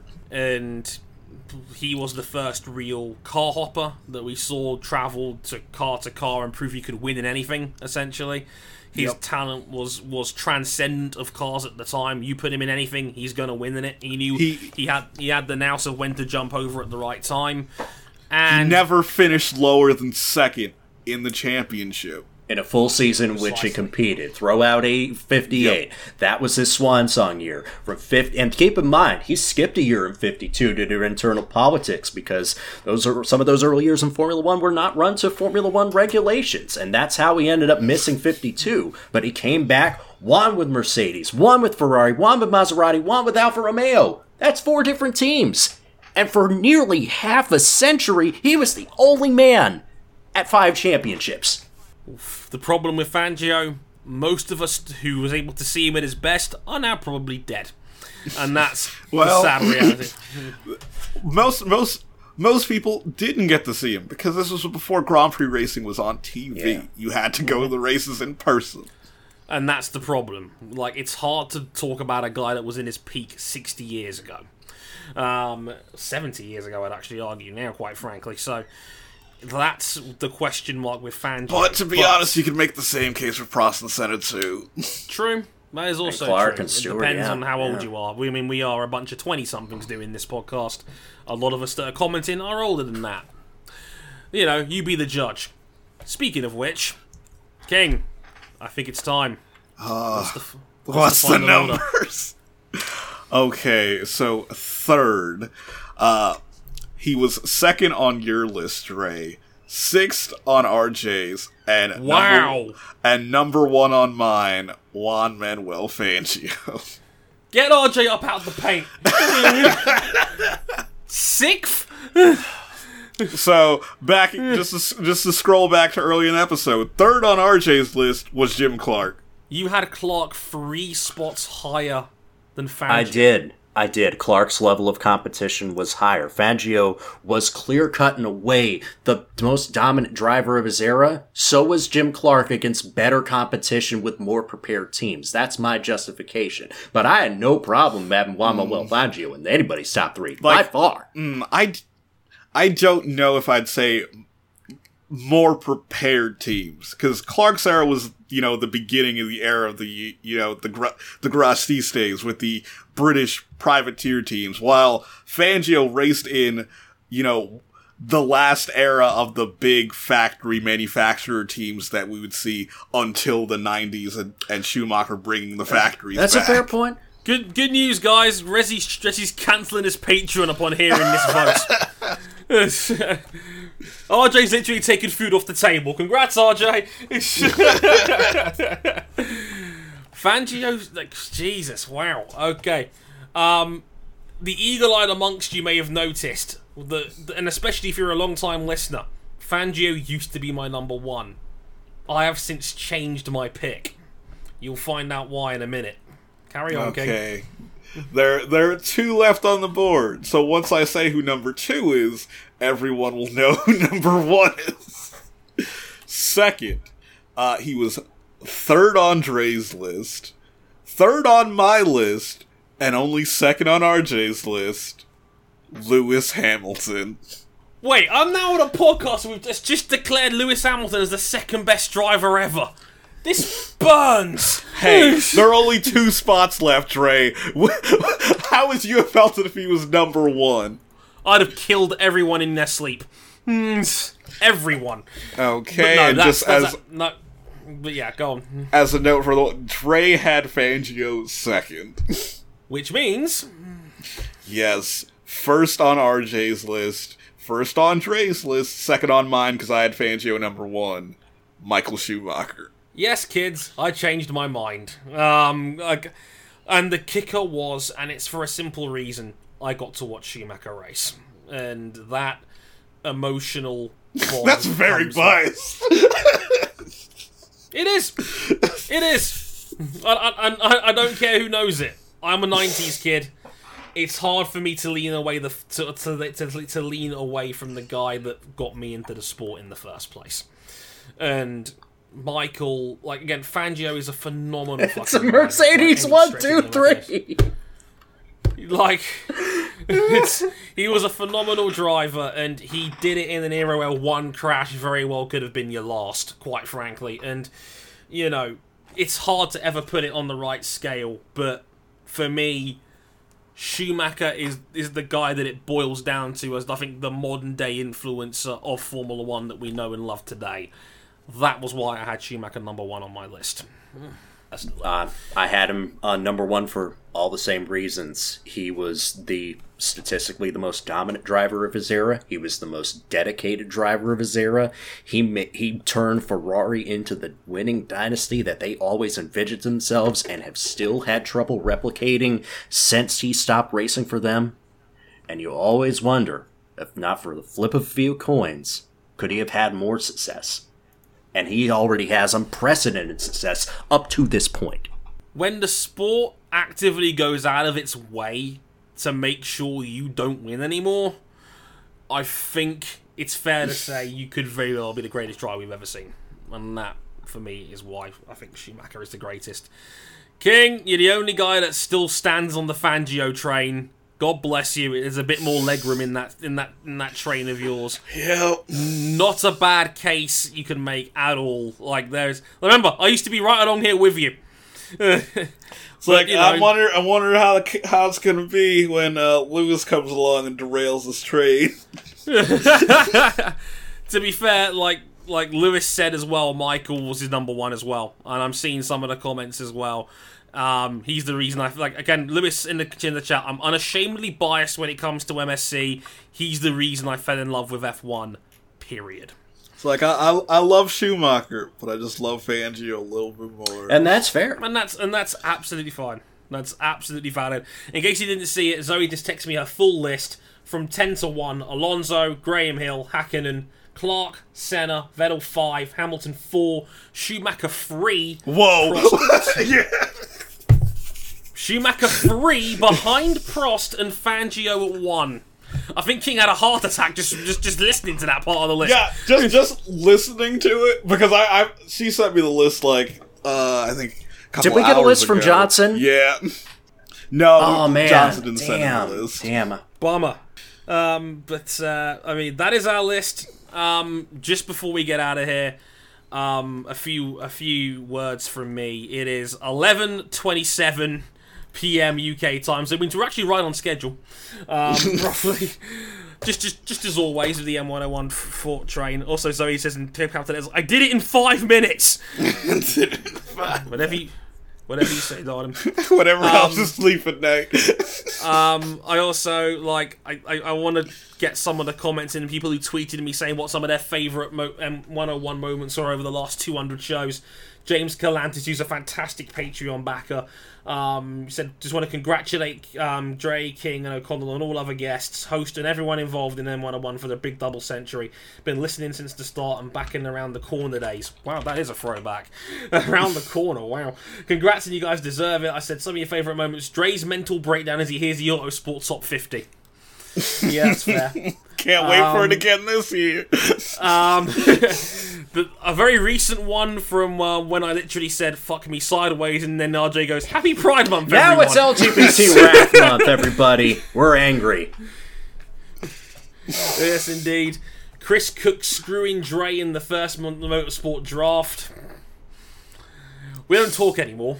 Um, but the best moment is the shag, marry, kill segment between Senna Verstappen and David Croft from episode 63. I remember the exact number. A couple of you guys mentioned this one as well. I quote, I'll shag Senna because of his passion. Dre 2016. Never forget, everybody. In in the comments, guys, below, list off some of your favourites. I'll see if I can get some of them in before we go off the air. Um, but uh, saying, uh, I got um, Vagelis as well saying here, well, this time I'm not going with any funny moments, but you with something that stuck with me. Started listening in the middle of 2016, and you were the only ones who actually tried to give Rosberg some credit. That spoke to me. Okay, I lied. King's Wickens joke during the awards was epic. Oh no! oh, Oh dear. Um, saying here. okay. Uh, Dre doing press ups for F1 2013 career mode. Oh god, that was that was a that was a bad I had time. a question that my uh, my partner proposed to me, Isla Mert, who's in the chat. Um, what do you Yes. envision happening over in good health and motivation willing? What do you think will happen? What'll see in the next hundred episodes of Motorsport 101? It's about two years. that that is a tremendous question. Um, I th- there is another two years. I I don't know. I would love to be able to maybe get more coverage from motorsport events themselves. I mean, we've got King going out to the Formula E season finale in New York very soon with our name badge on it. It's great. um, you know, which is awesome. I'd, I would love to get more live content. I'd like to make videos again full time, but juggling a shift based job working in a bookies, it's very very hard I know it. because you know it's it's it's it's difficult on that one because I want to make more videos. I love like I actually I had a little bit of a mini resurgence earlier this year, and you guys seem to really really like it. And I'm very very glad you guys have. Like you guys seem to really like it when I just talk off the cuff about this sport um, in general, and most other sports I end up covering. I mean, when I can get 500 videos on a World Superbikes video, um, that is um, incredible to say the least. Um, um, I, I, I don't know. I don't know what else we can do. Um, but we'll come up with ideas, and we'll all, we'll always listen to things. And I just want to keep going more than anything else because this show is an endless source of enjoyment for me. Hearing you guys reel off your favorite moments, and you know, guys that listen to us every single week, it's it's an incredible privilege, and I just want to do more, more and more and more, and and and, and anything else, and you know, I. I you, these things are the, are the stuff you hold on to, and it's and that and that's fantastic more than anything else. I don't know what the next hundred episodes will bring, God willing, but uh, that's part of the fun, not knowing what's going on, what's what's going to happen in the future, as far as I'm concerned, anyway. So let's just see where this bad boy goes because it's been five years and and whatnot. Um, couple other comments I wanted to get through here real quick on the Twitter account. Um, Conrad was a very glowing tribute. Thank you for that, Conrad. I did read that. That's very, very kind of you, sir. Um, already seen arguments with Zoe in the chat. Um, well, already as well, seeing that as well on, on Twitter as well. Um, you know, Vic. Bottas, says 10 out of 10. Just, That was a good moment. that, that was a good one. Um, Bottas 10 out of 10. That was a good one. That was a good shout there, Andrew. Very good shout. Uh, being a resident cheerleader on Day of Classics was my highlight of the year. Um, so Dre said, check, Cameron said, check the Discord for mine. Um, it's, it's, The uh, Jenna Fryer it's- reaction it's- from this May. Oh yeah. Oh, Zoe's reaction when Will Power won the 500 was legendary as well. Like I think I think she actually broke that day. Um, um, it's been there's been so many memories I can even list off. It's been The Fight Club segment yeah, after yeah. Las Vegas, where we reference the Malice in the Palace. still one of our favorite moments. Like I remember Matt was on the show, bless him. Uh, he, he pissed himself going through that segment. It was hilarious. Um, if you guys have got any other favorite moments on, on the show you want to reel off, now's a good time. You know, um, anything else sticks out in you guys' minds uh, over the last god four years and two hundred episodes. Um, speaking now, forever hold your peace again. I got into my feelings a couple of times. There was the bad time I got into my feelings after that whole unpleasantness happened with one Santucci and Formula 2 at Silverstone. There was another time I got into my feelings after Danny Watts came out. That was kind of my public coming out on the podcast. And I think that meant a lot to a lot of people, which was, which, you know, astonishing. And, you know, uh, that, that does mean a lot to that I have such an impact on a lot yeah, of people. Yeah, I mean, it's it's it's the beauty of keeping it 101. It, it was like that was that still is one of my favorite Drapery videos ever made. Was talking about Danny Watts and and I've always tried to make M101 as safe a platform as possible for anyone who listens. Everybody is welcome here, you know.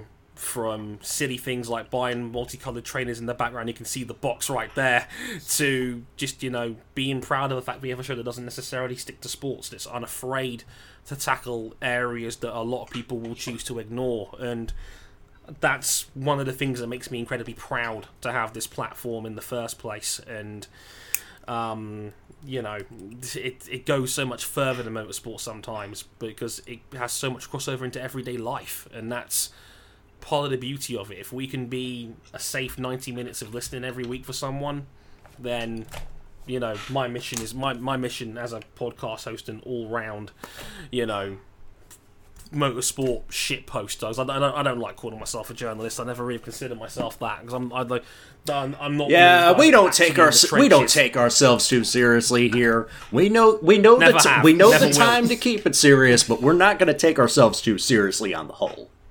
Yeah, the shoot your shot episode from Tokyo. episode 75, oh dear. And yeah, Adam Johnson's restraining order on Laura Trott.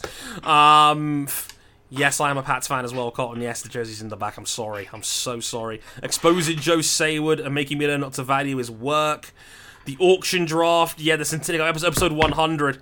Um, said some of the my favourite moments were the ones I had to cut out, said Lewis. See last year's bloopers for information Um, you know, again, we we could go on for another hour about this, um, but just from words from me, more to, to wrap it up, I think more than anything else, because we, we, we've been going for nearly three hours, bless us. But it's episode two hundred. We got halfway to the limit. quite frankly. Halfway there. Like, guys, No, let's, but- let's watch an old Indy 500. Woo! We got time. Oh man, I actually suggested um, that we could do like an F1 race if we had the logistics. Sadly, it couldn't happen, and I also whipped out in the one chip mm. challenge. It's fine. Yeah, it's fine. But no, like as, as for those guys who were newer to the show who didn't know this, this again, I've said it before. This whole show started out as a university project for my final year of my degree in broadcast journalism. I've, I've always wanted to do a podcast. This was the end product. I, I had my good friend, and I know she's out there listening. She's a very, very dear friend, Stephanie Hunter, who, in case you didn't know, runs Silver Code, who runs the website. It's a beautiful site. I'm very like she said it herself. It's one of the sites she's most proud of having, and um, she's become a very good friend. If you actually scroll deep enough on my Instagram, you'll actually find the fact because she's from New Zealand originally, but she was in the UK, and I finally got to meet her um, um, earlier this year, and she's one of the nicest people you could ever wish to meet. Um, so special shout out to her. But this was a university project gone very badly wrong. This was only ever meant to be 10 episodes. And yet, here we are, 200 shows later. And it's it's been an unbelievable ride. We've seen um we've seen so much change in motorsport in life in the last 5 years and you know, it we've all grown up a little bit as well in that time as well. We've all gotten a little bit better at this. We've all gotten a little bit older, a little bit wiser, Hey. a little bit angrier as well. You know, and um, we've all found ourselves a little bit more, I think, through the medium of this show. Um, and I couldn't be prouder of what we've accomplished so far. Over a hundred thousand plays from from guys over a hundred different countries. The the comments that we get, the the fans that we have, the fans that I don't even call them fans because I don't have fans. We have friends, quite frankly, and they are an incredible set of people. And I'm I personally am honoured to to be the lead presenter of this more than anything else. But there is so much more behind the scenes that you guys don't even get to see, that have influences on the show, that's made us get to this point. And you know, from Johnson, who was a who was the reason this project kicked off off the ground in the first place, because I, I mentioned it before on the website earlier this year. I had a breakdown towards the end of my time as as Harrison 101 on YouTube. It was too much. I couldn't stand the fact that I was grinding away at numbers and trying to chase something that wasn't there, trying to be an F1 YouTuber, and this was my salvation. And if it wasn't for me and Johnson the day after my brother's 21st, like like 18th birthday, um, you know, back then I would never have, you know, rebooted this podcast and made it the the full time venture we've now made it, um, alongside anything else. So Johnson, I owe him everything for, for, for even getting to this point, for having the motivation alongside obviously Ryan, to Zoe Hamilton, who's been a massive and incredible super sub over the last couple of years, and um, her her presence is very much missed on this show um, by by any stretch of the imagination. Um, to to Lewis, um, who had the balls to take Bike Live off Downforce and bring it on with us, and as well as, to, as editing a ton of our shows in the past as well. I think over a hundred of them by the time it was all said and done. And he's now living the dream out there in Barcelona as a MotoGP. So like, some of the tweets you'll see during MotoGP races are literally him, and he's he's become a friend for life, and he's um, living the dream, and I couldn't be prouder of him. So, Lewis, I know you're listening. Thank you so much, man, for everything to get to this point. Um, special thanks as well to everyone that's backed us financially on Patreon. Um, the fact that you guys can even uh, go out of your way to think, hey, you guys are worthy of money. It's one thing to listen; it's another thing to to actually back us. Oh God, um, getting emotional back. It's all right. You get as much room as you need, big man. Um, no, I'm gonna get through this one way or another because that's what you guys want me to see.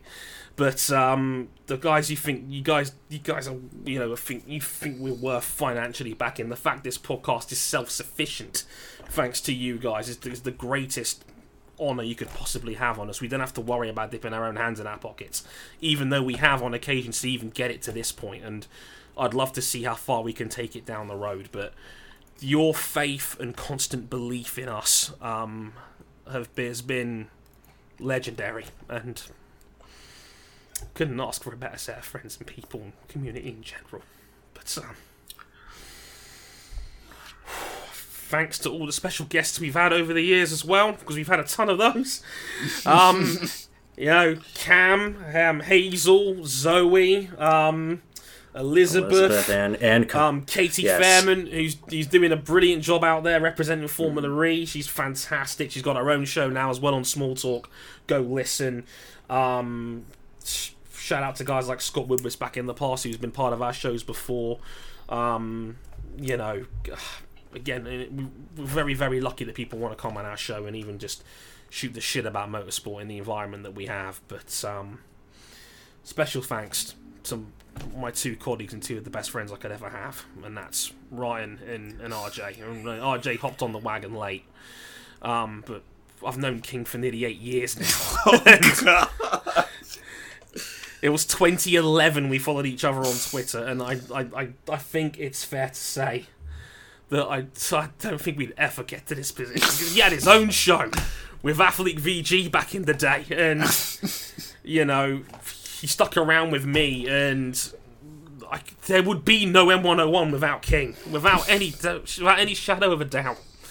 Um, and RJ has fit this show like a glove, and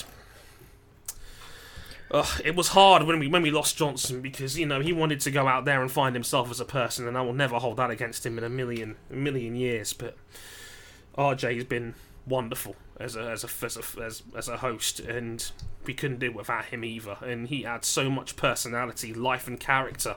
He got it from day one, and he makes the show better than it ever could be.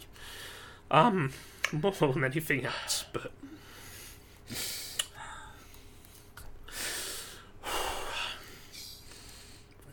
Lastly, thank you all of you for.